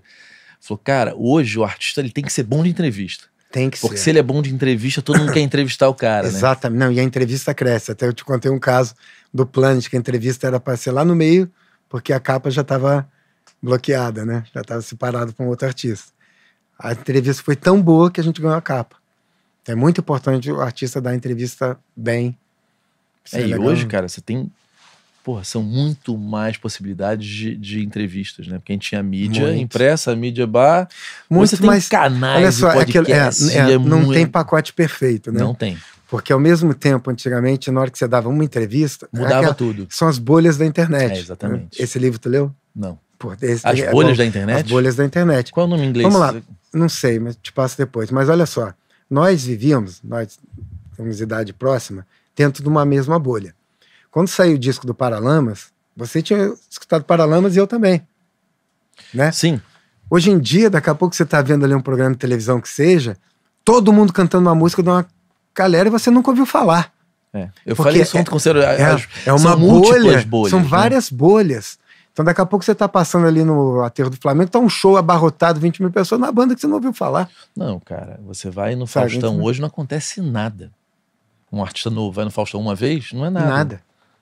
Né? É. As pessoas acham que vai no Faustão vez, nada, nada, nada, nada. E eu me lembro na época, cara, que eu trabalhava, ainda nem tinha na moral, nem tinha. Na época da Miller mesmo. Quando o artista ia para fazer um Faustão, cara, você passava a semana recebendo ligações De e contratante. depois você escolhia os felizardos que você faria o show. Que era aquilo, tinha cinco lá contratantes do Sul que queria fazer. Havia uma ligação assim na cabeça das pessoas que o que está na televisão é o que está fazendo sucesso, é o que é bom. Se você não tivesse ali era mais difícil. Eram balizadores, né? Tipo, É. Aí que, eu, aí que eu lembro também que existia uma coisa que eu me tornei meio especialista em artistas que estavam na zona fantasma. qual o é a cara- Zona Fantasma? É o cara quando o cara não tá né, nessa mídia Rio-São Paulo, na época, assim, aquela mídia forte Rio-São Paulo, mas tava fazendo show pra caramba. O Hanoi Hanoi era um artista assim. Fazia Hanoi show pra Hanoi, caramba em Eu Minas. viajava pra Minas, juro É, por Deus, minha família é de Minas. É. E minha mãe namorava um cara que era de Minas de outra cidade. Então eu ia muito pra Varginha e ia muito pra cidade dele que era Rio Novo. E eu tinha uma amiga minha que era de Nepomucemo. Ne é João, João Nepomuceno. Eu fiz, Cara, fiz show lá. Todas as vezes que eu ia pra essa cidade tinha show do Hanoi Hanoi. E Roupa Nova, era outra banda que dava Biquíni muito- Cavadão também rodava Biquíni, muito. Cavadão. Mas Capital Inicial. o Capital nessa época eu não via muito, mas o Roupa Nova, eu me lembro que Porque eu o não Capital tava sem o Dinho. rodava também esse Sem o interior, Dinho, né? É. É, porque o cara, ele tá rodando, ele tá na estrada, mas não tá. Não tá na mídia. Aí você pegava e É só conseguia na- enfiar na mídia. Exatamente. Qual fantasma não, você cara, pegou na e- verdade, e- não. Hanoi Hanoi sempre ficou muito mais na zona fantasma que na mídia, na verdade. Mas eu sabia quem eram os contratantes, sabia onde chegar. O, por exemplo, o, o The Fevers, Fevers, né? Era uma banda que fez muito sucesso lá atrás, era o rei dos bailes, né? Mas eu sabia onde é que estava o contratante dele. Quem era o contra- contratante dele? Era aquele cara que casou ali naquela época dele, na Jovem Guarda, um pouco depois. E hoje em dia ele era presidente do, da ABB, do clube, dos clubes, assim. Então, Aí você ia fazia mu- pontualmente. ia nos clubes e buscava ali que estava o cliente dele. Aí ele era muito bom viajar com os Fevers, cara. É uma Era. puta banda, né? Não, e era do caralho, assim, porque a galera que recebia eles nas cidades, assim, se se sentia muito honrado deles estarem lá, sabe? Isso é muito eu, legal. eu fazia né? muita cidade, assim. Já ouvi falar em Tupanceretã? Nunca Não. ouvi falar. Cara, eu, eu falo de cidade, eu falo quando eu vejo assim, um jornal nacional e alguém fala assim, ah, seca lá no Nordeste, não sei, no Norte, não sei, eu falo, já fui. Ah, enchente lá não sei o que, lá no Sul, não sei o que, eu já fui. Falo, pô, parece que eu tô mentindo, mas eu já Mas já fui foi, nessas cidades mano. todas. Já sabe? fui em todas as cidades, né? Fui, eu fui. Fui Uma todas as coisa- capitais e mais de mil interiores, assim. sabe? Acho que Hum. nunca contei, mas interior eu ia muito. É muito louco. que tinha né? uma, também um formato diferente, que eu cheguei a utilizar ainda no Planet. Eu me lembro assim, fechei um show em Salvador, aí eu tinha passagem Rio, Salvador, Rio. Aí de lá eu fechava um para Fortaleza. Aí pegava um ônibus em Fortaleza e vinha descendo até essa passagem. Ou às vezes descia direto. Então tinha muito essa cultura Você de pegar o ônibus. âncora é, e, e aí você tinha, exatamente, você pegava um ônibus assim e vinha descendo e fazendo tudo que tinha pelo caminho. isso ainda dá pra fazer? É mais difícil. Porque só tem o sábado, é sexta o ou sábado. sexto sábado, normalmente, saca? Pra você fazer um show bem feito e tudo mais. né? E, e, tipo, anos 90 dava pra marcar, Dava. tinha show quarta, quinta, sexta, sábado, domingo. Dava, dava. Mas por quê? O que, que você acha Porque que tinha mudou? festa de cidade, feira, tinha. Enfim. Eu me lembro chegar, eh, com o Planet mesmo, chegava em cidade, que há dois anos, três anos tinha um show de rock. Coisas assim, Aí saca? quando chegava era aquele Quando era um chegava evento, era aquele né? um evento, era uma coisa assim. Saca? Muito legal. E eu me lembro assim de chegar também com um ônibus grande, eu tinha que largar um ônibus e entrar numas combis na época assim, Pra conseguir. porque não tinha como chegar, o ônibus era muito grande, não entrava na cidade, sabe? Cara, que loucura, É, né? O Brasil é muito grande, cara. E eu não sei Mas se eu ainda é assim, porque eu não tenho viajado pelo Brasil, há muito tempo que eu não viajo pro interior. Mas a sensação que eu tinha é que você tinha o tempo presente no eixo Rio-São Paulo, e aí você ia pra uma cidade dessa menor de Minas, parecia que era um túnel do tempo. Artistas que você não ouvia mais falar lotavam um Não, clube sim. ainda. Ainda Isso mais- existe ainda? Não, é, ah, cara, Minas é aquele artista que, o- o, é, às vezes, as coisas, até o interior, esse interior que você está falando, as coisas demoravam um pouco mais para chegar. Mas também eram os últimos a te esquecerem, saca? Então isso existe ainda hoje. Eu, eu acredito que sim. Ah, cara, a Uma gente vez agora tem que um ver como é que. Naim. É. Aí eu falei, caralho, eu achei que ele tinha morrido. Cara, cara. Sabe, Naim, lembra Naim? Lembro, lógico. Tipo, eu falei, cara, Naim. no Dá, muro, dá, assim. dá, o seu É, coração. Eu vi Biafra no, no interior desse também, Biafra, muito antes sei. tomar aquela, aquela. Que ele voltou uma época, ele, asa delta, não teve um negócio desse? Teve, que ele virou um- um meme. Mas tinha Biafra É. no interior, outro lugar que eu vi coisas. Aí eu, já como artista, a gente vendeu. A Paradox enfiou minha banda lá, que era a banda que virou depois lá na pessoal com o Gugu. Enfiou a gente no Raul Gil pra três datas. Sim. Aí a gente ficou fazendo caravana pro Raul Gil por uns três meses. Bicho, aquela caravana é foda. Sei. Caralho, bicho, Cara- era, parecia um zoológico, aquele negócio. Todas aquelas pessoas do passado estavam ali naqueles shows. Já fez esse esquema do Gil, do Raul Gil, né? Cara, não, cara, mas eu fiz um esquema seguinte. Eu tava na Miller Produções quando caiu, o- veio o plano Collor, né, que travou o dinheiro de todo eu era mundo. criança, eu não lembro direito, mas eu lembro que foi e o foda. Bernardo Miller tinha trabalhado com o Leleco lá no Chacrinha, O Leleco fazia a mesma coisa, que né? tinha aquele esquema dos jabás lá do, na- dos playbacks. E o, o Bernardo, né, sabe, o Miller sabia fazer essa parada. E os artistas ficaram duros, então todos, né, ficaram duros, todos tiveram que fazer playback. Cara, eu fazia assim, acho que às vezes seis shows numa mesma noite, sabe? Seis shows. Shows, sim, era tudo playback. Chegava com vinil Ainda, ó, é faixa 2, faixa 3, lado A, não sei o que. E o cara fazia lá, fingia que Aí cantava. fazia uma puta grana numa noite. Fazia uma puta o grana. detestava, né? Todo artista detestava, mas naquele momento todo artista, um monte de artista que não fazia playback teve que fazer. Existe playback ainda hoje, cara, no mercado? Acho que não, cara. A coisa mais parecida que tem com playback é o rap, né? É, porque é um DJ e alguém cantando, né? Exatamente. Caralho. Eu me lembro que tinha Você show sabe do que na China é proibido, cara? playback. É, é, que é crime, playback. Mesmo? É, é tipo falsidade ideológica lá, 171. Porra, será que a galera... Estelionato. Você lembra do. Milli Vanilli, cara? Caralho, lembro, A cara. banda ganhou Mas Grammy e é. não eram eles que cantavam.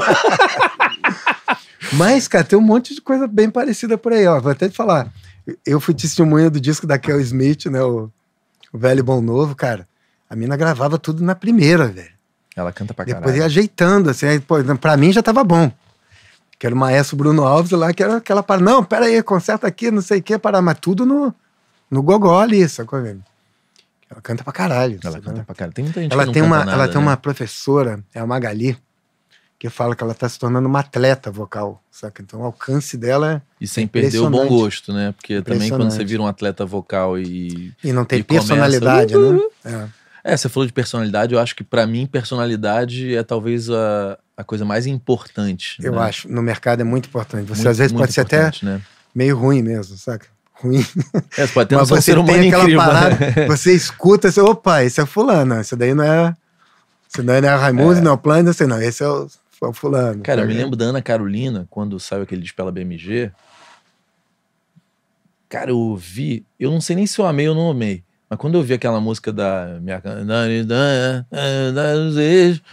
Cara, eu nu- nunca tinha escutado algo parecido. Aquilo me chamou a atenção. Falei, que porra é essa, bicho? Aí era a Ana Carolina. O Lenine é a primeira vez que eu escutei, assim. E o Lenine foi um sucesso tardio, né? Sim, sim. Porque- Cara, você sabia que o Lenine foi redator dos Trapalhões? Não. Foi redator É dos mesmo? Trapalhões, né? Eu converso com ele sobre estrutura de piada. Cara, eu acho Ele, ele, né? ele- eu acho ele um gênio. Ele é um gênio. Ele é E genial. é um cara que estourou por causa do disco Olho de Peixe. Foi, foi muito Sim. depois que ele, né, ele ficou ralando um tempão e Sim, ninguém sim. falava dele. Dizem que o Raul foi um pouco isso. Trabalhou na Sony, na, Foi, na- foi. não era nem Sony, era, C- era CBS. ele era ele, ele criava uns produtos. Era né? CBS, Poligram. Pô, Era tudo. esses malucos, né, cara, mudaram, mudaram a cultura Não, meu irmão país, trabalhava né? na Poligram, né, cara? E o Erasmo era artista da Poligram. E eu me lembro daquela casa, né, lá da Poligram.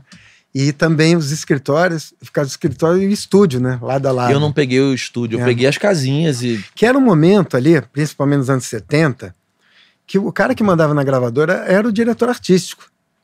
Eh, Na Universal, na Poligram era o. Max Pierre. Não, cara, mas antes dele era o. Menescal. Menescal, Menescal. sim. Então era, era uma parada muito. Saca? A galera do marketing tomou o poder foi nos anos 80. O, Saca? o, o Marcelo falou a a mesma coisa, né? Que, o, que ele falou que nos, anos- nos 80 o marketing entrou, nos 90 era quase que é, força igual, né? Sim. mas- Teve um momento ali da Guacira, né, que era uma briga de, de- Chegava o George Davidson defendendo o produto, a Guacira, tipo, era uma, uma geração ali Sim. que já. Olha só, no- no- eu vou até te falar uma diferença que eu vejo assim no, nos anos 90, eu tô agora falando da parte de artistas assim nas internas. Que é lógico que o Planet concorria com o Raimundos e, e outra o Nação Zumbi e, e todo mundo competia, mas todo mundo se ajudava muito. Nós tínhamos a noção de quanto maior tivesse a nossa cena, Maior. maior, é, pra o Charlie mundo, Brown né? Jr., seria melhor para to todos nós. Nós conseguimos enxergar que nós éramos um grupo e vamos dizer, o axé era outro. Ou, saca? Uma coisa que eu vejo aqui, por exemplo, outro dia até estava consultando o Auri, né, que está lá na Na Moral, fazendo marketing e tudo mais, e, enfim. E porque o rap, por exemplo, é uma fofocada e uma desunião tremenda. É, eu não conheço a cena, eles são Saca? muito, É muito, muitos assim, unidos. muito desunidos, saca? Eu acho. Mas eles isso, não fazem é, muito. isso não é positivo para a cena, acho na que minha não opinião. é também, não. Mas eles pelo menos colaboram, é, né? Concorrente não é inimigo. Concorrente, é- é- ele pode colaborar muito com você. Aliás, é bom que tenha concorrente. Mas eles fazem muito mais Você quer- colaboração do que o rock, por exemplo. Não, é- aí vem aquela seguinte: Qual é o nome sem daquele. feat não tem hit. É, exatamente. O que, que eles fazem parada. com aquela Então- live todo mundo junto? Tem um nome, não tem? Tem a poe- poesia acústica. Não, não. Qual? Esse, tem um nome pra essa colaboração, que eles vão fazer uma live Collage. três, quatro juntos. Não é um nome, esqueci Eu o não nome, me que no hip hop tem um nome. É o quê? Cypher, né? Cyper. Cypher. Eles fazem isso muito, né? Mesmo se odiando, a galera pelo menos entendeu que é importante somar a audiência, né? É que eu não conheço a cena. Mas não eu acho que a galera devia se unir mais para Mais. fortalecer. E o trap? O trap pra mim é uma coisa que é confusa porque eu não entendo. Eu não consigo mais nem definir aonde começa o trap, termina o rap, porque não é Ah, da minha mim- geração É, mesmo. pra mim é tudo rap. Não, mas é que é, esse menino que é distribuído pela Sony, cara, é um, é um fenômeno, né? Sabe quem é? Qual, Qual é o, qual é o nome dele, cara? Matuê, Matuê. Matuê, meu filho adora. De... Cara, o Matuê é um meu fenômeno. filho de 12 anos adora. Cara, ele é foda e os vídeos são foda. E a gravadora parece que é da mulher dele, assim, é, um- é uma história louca. E aí, cara, tem o Teto. Já ouviu falar do Teto? O Não. Teto foi lançado pelo Matuê. E aí, olha só que louco. O Teto estourou com as prévias. É um universo à parte essa história de trap, né? O que, que são as prévias? O cara meio. É como se eu tivesse, imagina, o D2 faz uma live escutando é, a cópia de monitor do disco. Só que as prévias do Teto, é, nunca ninguém bombou tanto com as prévias. Sei, sei. Aí ele lançou no Spotify a prévia. Então Sei, o cara sei, ficou famoso. vi. Cara, você já viu? Já, já, já, já. É uma loucura, porque é um mundo à parte. E aí também, cara, tem aquela história de tem uma hora que se você não prestar atenção no teu filho, você não entende mais o Sim, que tá acontecendo no mundo, né? sim, sim. Não, eu, eu usei muito meus filhos também, assim, já nisso. Pra entender o que tá Pra acontecendo, entender, né? é. Me lembro de coisa de escolher música mesmo, assim, saca? De mostrar pra ele. Eu me lembro uma vez que teve um dia tinha reunião na DEC. Aí a gente a gente tinha que escolher qual era a próxima música. Já tinha sido Máscara. Aí, rapaz, na hora que eu acordei, cara, tava a Elaine, que trabalhava lá em casa, e a minha filha, de 10 anos, a Marina tinha 10 anos, eu acho. Cara, e as duas cantando assim: Pane no sistema, alguém me desconfigurou. Aonde estão meus olhos de robô? Na hora que eu olhei, que eu escutei aquilo, eu falei, porra, são pessoas de universos tão diferentes, cantando essa letra complexa e na Na cabeça divisão ali, certinha, né? certinho. Eu falei, porra, é essa música. Só que eu não podia chegar lá na deck e falar, porra. Me aj- Aí por isso que é bom estudar também. Aí inventei toda uma concepção, porque essa música trazia o nome do disco e parará. nananana. É Sei Aquele que foi álbum, qual foi a música- sequência de, de, de sucesso? Deixa eu ver se eu lembro. Foi Máscara, acho que Chip Novo. Teve a terceira e a quarta foi Equalize. Eu sei que a gente. A Equalize foi a A quarta. quarta, a gente conseguiu segurar, cara. Segurar muito ali no. Cara, é porque Equalize é foi um sucesso, assim, um negócio absurdo. Foi, né? foi. A gente sabia que seria. Mas sabia que a gente tinha que colocar as outras antes para ela ser uma cantora de rock. Pra, saca? pra É, bater. Exatamente. firme bater com, a, naquilo, né? com a roqueira, com a do rock, desse segmento, dessa parada. Mas é por isso que eu te falei no início do papo que as marcas que você acaba construindo junto com seus artistas são fortes e não tem. Que, por exemplo, poderia ter um remix. Fudeu o artista, né? Sim. E você sim. vê muitos escritórios olhando e falando, não, qual é a solução mais rápida para eu ganhar dinheiro agora? Só que às Sim. vezes não tá pensando no artista Cara, é em- em porque 10 anos, Que- né? o que, bom, aquelas coisas. O que, que é o sucesso? Com o sucesso é conseguir o que se quer. Então você tem que saber o que você quer. Como é construído o sucesso? Pequenos atos do dia a dia. Se são pequenos, não tem essa grande fórmula, essa tacada. Pode acontecer? Pode, no acaso, mas normalmente é sucesso construído do dia a dia ali, saca? No escritório, indo tudo mais, e você reparando e mexendo pra cá, pra lá, e sabendo onde você quer chegar e qual é o alvo e tendo o objetivo. né? É, porque às vezes um atalho acaba com tudo, né? acaba com tudo. E você constrói sua carreira muito mais pelo não que você dá, pelos não, do que pelos sims. Você tem que saber que aquele programa não é teu público. Você tem que saber que aquilo ali não é para você. Que tua galera tá aqui, você tem que ir na certa. Se te chamassem hoje pra uma conversa pra chamar o D2 pro BBB, você deixava? Cara, eu fiz duas finais do BBB. Não, pra participar não, do de programa. jeito nenhum. De jeito nenhum. Eu nem levo. Eu nem levaria. Nem vão te ligar pra Cara, isso, na né? verdade é o seguinte. Mas e o BK, por exemplo? Não. Que se depender de mim, não. É porque joga é contra história, tudo que ele cara. diz, não, né? cara, não. E artista tem que ter aquele encanto. Se você vê ele, sabe, se você vê ele nu daquele jeito ali, dá o que deu. Pra mim não foi positivo pra nenhum. No documentário entrevistam o Paulo, Saca. né? você concordou? Aí ele falou assim: quando eu soube, ela já tinha dito sim. E o que, que você disse? Eu falei: cuidado. E se você puder ter escolhido? Ele falou: eu, eu diria não. Eu, eu aconselharia. Cara, a mesma porque é o coisa, seguinte, né? você aconselha o artista, mas se ele cismar, eu não vou botar um revólver na cabeça dele falando que não pode ir. não é assim que funciona. É, se o cara cismar de ir, que é o sonho dele. Eu, eu não. Meu voto do hip hop. seria pô, não, não, não. Dependente do segmento. Eu acho uma exposição ali. Eu acho. Eu não, acho um negócio nem muito sadio, sabe? Sabe? Respeito ali, acho legal, mas eu não assisto e acho, não acho muito sadio. Acho muito doido o confinamento, sabe? É, prova Agora a gente já do- tá da vivendo o resistência, confinamento. deixa as pessoas rodando por É, eu acho 15 horas para quem vai ganhar um carro. É meio levar o ser humano para o lugar Ah, cara, mais. É, acho meio feio sádico. que ele tem, é, exatamente. meio sádico. Não... Eu até fiz um Eu não vídeo. gosto, eu também não gosto, não. Eu, eu, e- as provas de resistência, eu até esse Big, Big Brother, eu, eu comecei a assistir. Cara, e aí, por conta da Carol com K, começou a dar aquela, aquele Sim. monte de merda. E aí aquilo me pegou. Aí eu fiquei vendo tudo. Mas a prova de resistência, eu não vou ver o povo rodando até um mijar nas calças e não sei o quê. Eu Não, acho meio é- sádico Não, mesmo. você não pode levar um livro. Você não é uma parada Não que- pode ouvir música, não pode, pode levar um muito, livro. Pode levar não- livro, não pode, sabe? O que, que é isso? É uma privação de. Sei lá, e eu. eu- agora, ir lá tocar, eu fechei dois, né? Eu me lembro que a galera tocou, exatamente por não ser muito fã do programa, quando ligaram, e a audiência sempre aquele negócio bombando. Aí me ligaram e perguntaram se o D2 iria na casa. Aí eu falei, só se for fechando. Porque aí também é o seguinte, fechar a noite era 90% da população brasileira assistindo televisão. Tá Não aí um dos poucos espaço. momentos no Brasil que existe Exatamente. uma bolha só. Exatamente. Aí, cara, demorou uma semana, duas, e ligaram e deram ok. Aí daqui a pouco você tava lá na Globo ele cantando lá. Eu canto assim, porque eu fumo maconha. Adivinha que. Porra, pera lá. É, É, mas é- uma conquista ou é não uma é? conquista É uma jogada de que de Messi não foi. Porra, jogada que, porra, colou. É, do, Sabe? cara, do caralho mesmo. Dois anos depois ligaram também querendo a Pitch. Eu falei a mesma coisa e a resposta foi a mesma coisa.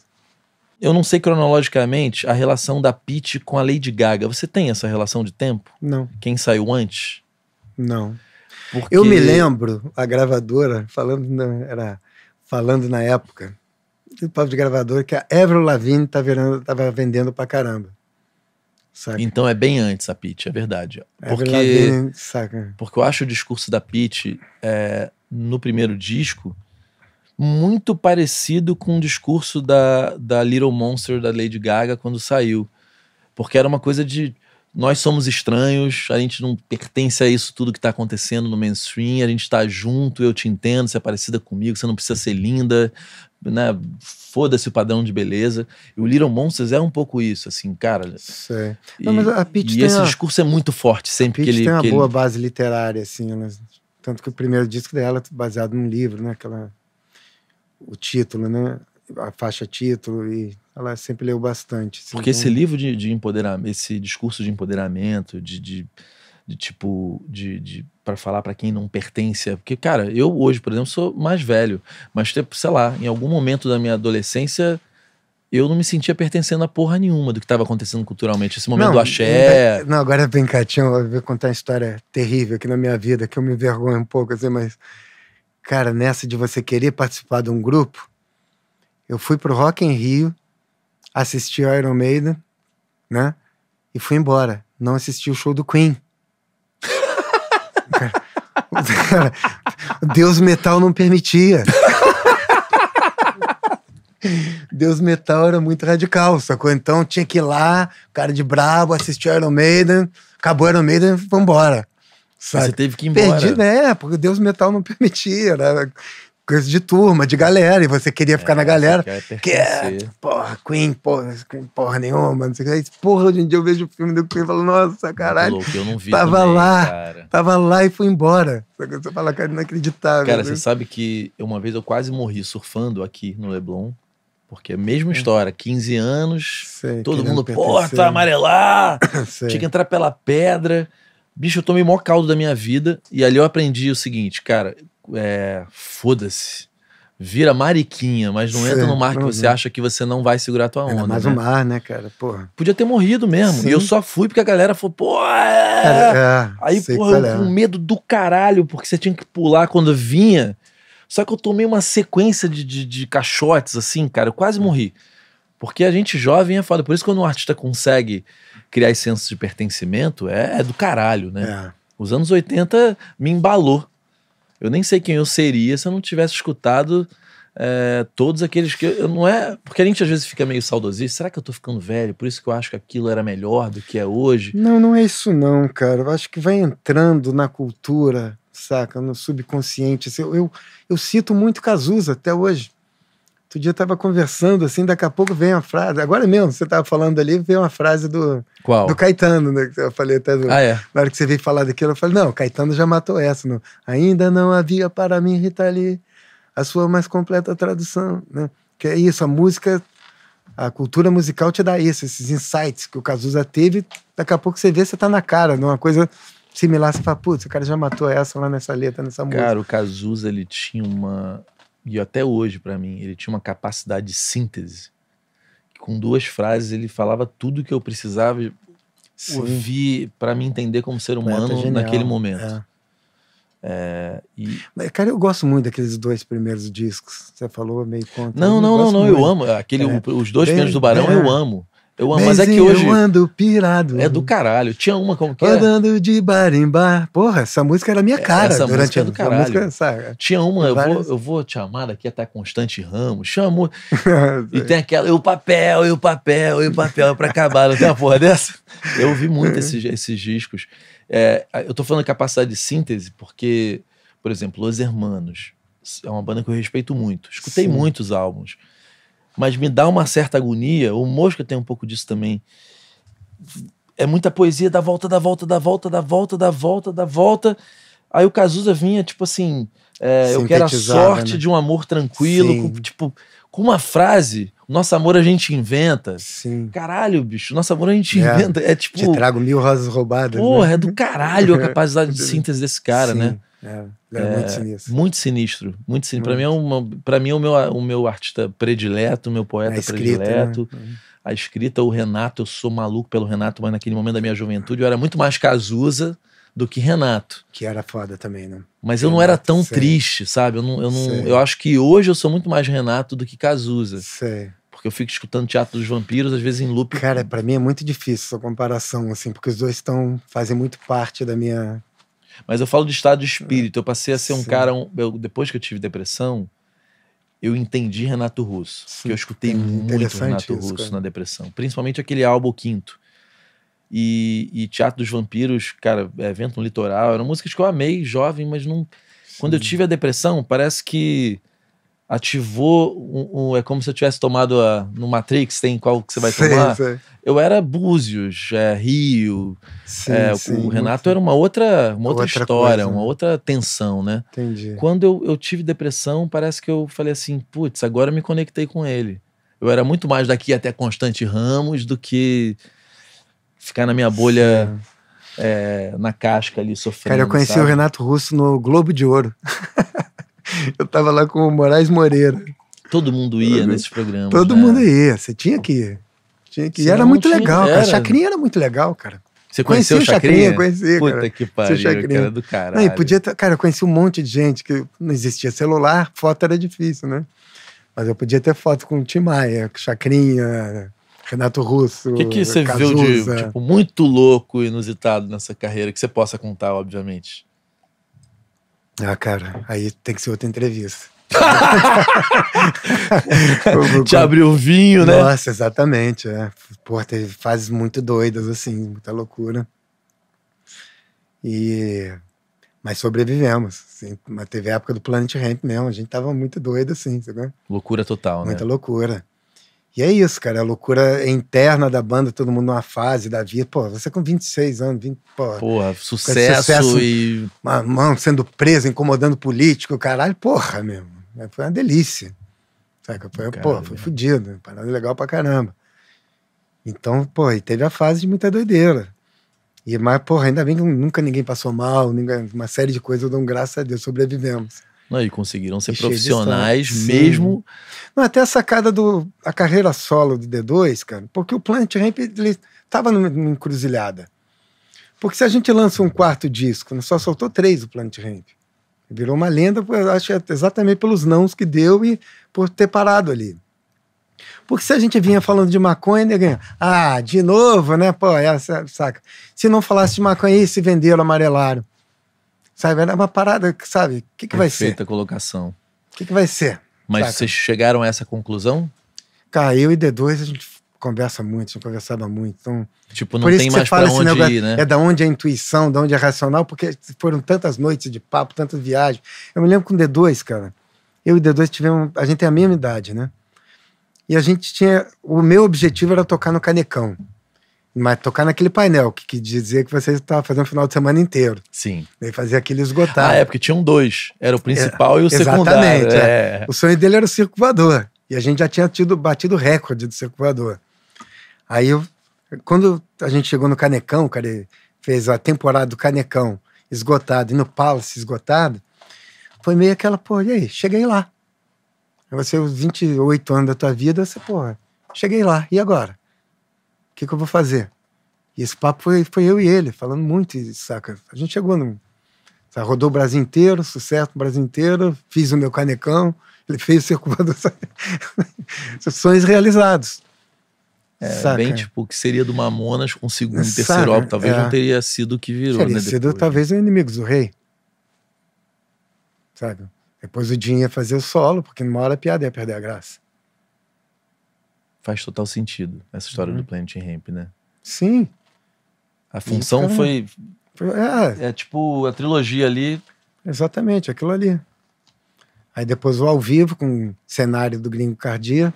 Ainda nesse show do Canecão, onde eu me realizei, né, ali no o cenário era do Gringo Cardia, que era um cara que eu admirava muito. Eu sou fãzaço A dele. galera do também. Planet nem sabia quem era. E Não, na hora que veio o orçamento, deu quicou. Eu banquei- deu quicou, cara, muito, saca? E Cara, eu banquei esse- muito essa história, não, vamos fazer Esse um cara, cara... faz parte desse Porra, momento cara, o todo. Gringo Cardia é não- genial. Ele tá em muitos momentos mas ele é genial. né? Ele é um gênio mesmo. Não, e ele é o seguinte, cara, ele tem uma parada assim, que ele é, é um gênio na criação, criar junto com ele é muito bom. Você trocando ideia, o que, que você acha disso, o que, que acha daquilo. E- mas a execução, a equipe dele, vai e executa. Você aí na hora que você vê a coisa que você imaginou, tá igual ou melhor. Porque tem esse, cen- esse cenógrafo que na hora você imagina, mostra lindo, na hora quando- ruim, na né? hora que você chega lá, o portão não abre, não sei o que não desce, ou não sei o que não sobe, ou não sei o que não brilha. Com gringo, tudo rola. cara. Tudo rola sempre. Tudo rola sempre, cara. Eu acho ele Ele- genial. eu acho ele Gênio, genial. Genial pra caralho. Ele tá trabalhando muito ainda? Não sei, cara. Sei que ele tava morando na minha rua. Quando É ele porque tá... em algum ponto da, da, da, da história da música passou a não ter esse dinheiro, né? Pra capa, é, pra se fazer um puta cenário, pra se fazer um puta clipe. É, eu acho difícil no momento um artista bancar um cenário do gringo dentro daqueles padrões. E Não quem sei. banca é o sertanejo, aí Ah, talvez não- não, que, nem não- saiba quem o gringo é. É, não, nem tem a ver com a estética, tá vendo? Nem o gringo queira Vai fazer vai bem, né? mexer, exatamente. É, os caras querem Sabe. painel LED e. É, outra, outra, cultura. coisa. Outra, é coisa. cultura, é. exatamente. É, o Gringo Cardia, e quando eu soube pelo Luiz Stein que eles estavam juntos na Blitz, né? Porra, bicho, a Blitz pra mim é um quê? Cara, o Blitz é contemporâneo. Se aquela merda fosse Cara, nos Estados Unidos, tinha. Cara, eu fui na EMAI no... com a Ivone Cassu, né? Que, que era minha mãe, meu irmão. E era assim, eles iam lançar a Blitz, sabe aquela parada assim. Ah, era Odeon, era ali na Mena Barreto. Tem até fotos disso. Cara, a Hum. Blitz, eu acho. Pô, Blitz foi sensacional, me lembro a primeira vez que eu isso, vi cara, Blitz. eu vi Na Rádio show, Fluminense. Eu Tu pegou a Rádio Fluminense, cara? Peguei, não, eu Mas ela no. peguei, quando porque eu via, eu ah. Realce e eu, eu- e via, eu via a Rádio Fluminense. Era a minha. minha era Sim, as mas quando ela chegou, ela chegou no momento foi disruptivo pra caramba. Que já começou pela primeira revolução, foi a Rádio Cidade. Ninguém escutava FM. Começou a escutar com a Rádio Isso eu, não, Cidade. isso eu já não lembro. E foi exatamente o seguinte: a, a FM era uma coisa muito séria. Era aquela coisa de elevador, assim. você acabou de ouvir a música. Aí um dia o microfone caiu. Acho que, se eu não me engano, era o Romilson, Romilson Luiz, uma coisa, enfim. Aí eu opa, pera aí, o microfone caiu aqui e começou a conversar. Aí veio essa revolução da rádio FM, começou a rolar esse bate-papo, que seria o podcast de hoje. Bate-papo livre. Caralho, isso. Aí velho. vinham as músicas. Só que é o seguinte, uma coisa era o Romilson Luiz, era aquela equipe inteligentíssima de- da Rádio Cidade conversando. E a rádio começou a virar uma zona e uma porcaria, todo mundo conversando besteira e falando besteira. Aí veio a Rádio Fluminense, que resgatou o texto na rádio. Aí com a Mônica Venerable, a voz que era a voz é padrão, A voz da... e, pa- e padrão, dando notícias bem 80 pra escrita, bem falada, exatamente. Parará, né? Ah. Aí veio a Rádio Fluminense e tocando, e tinha aquele espaço aberto.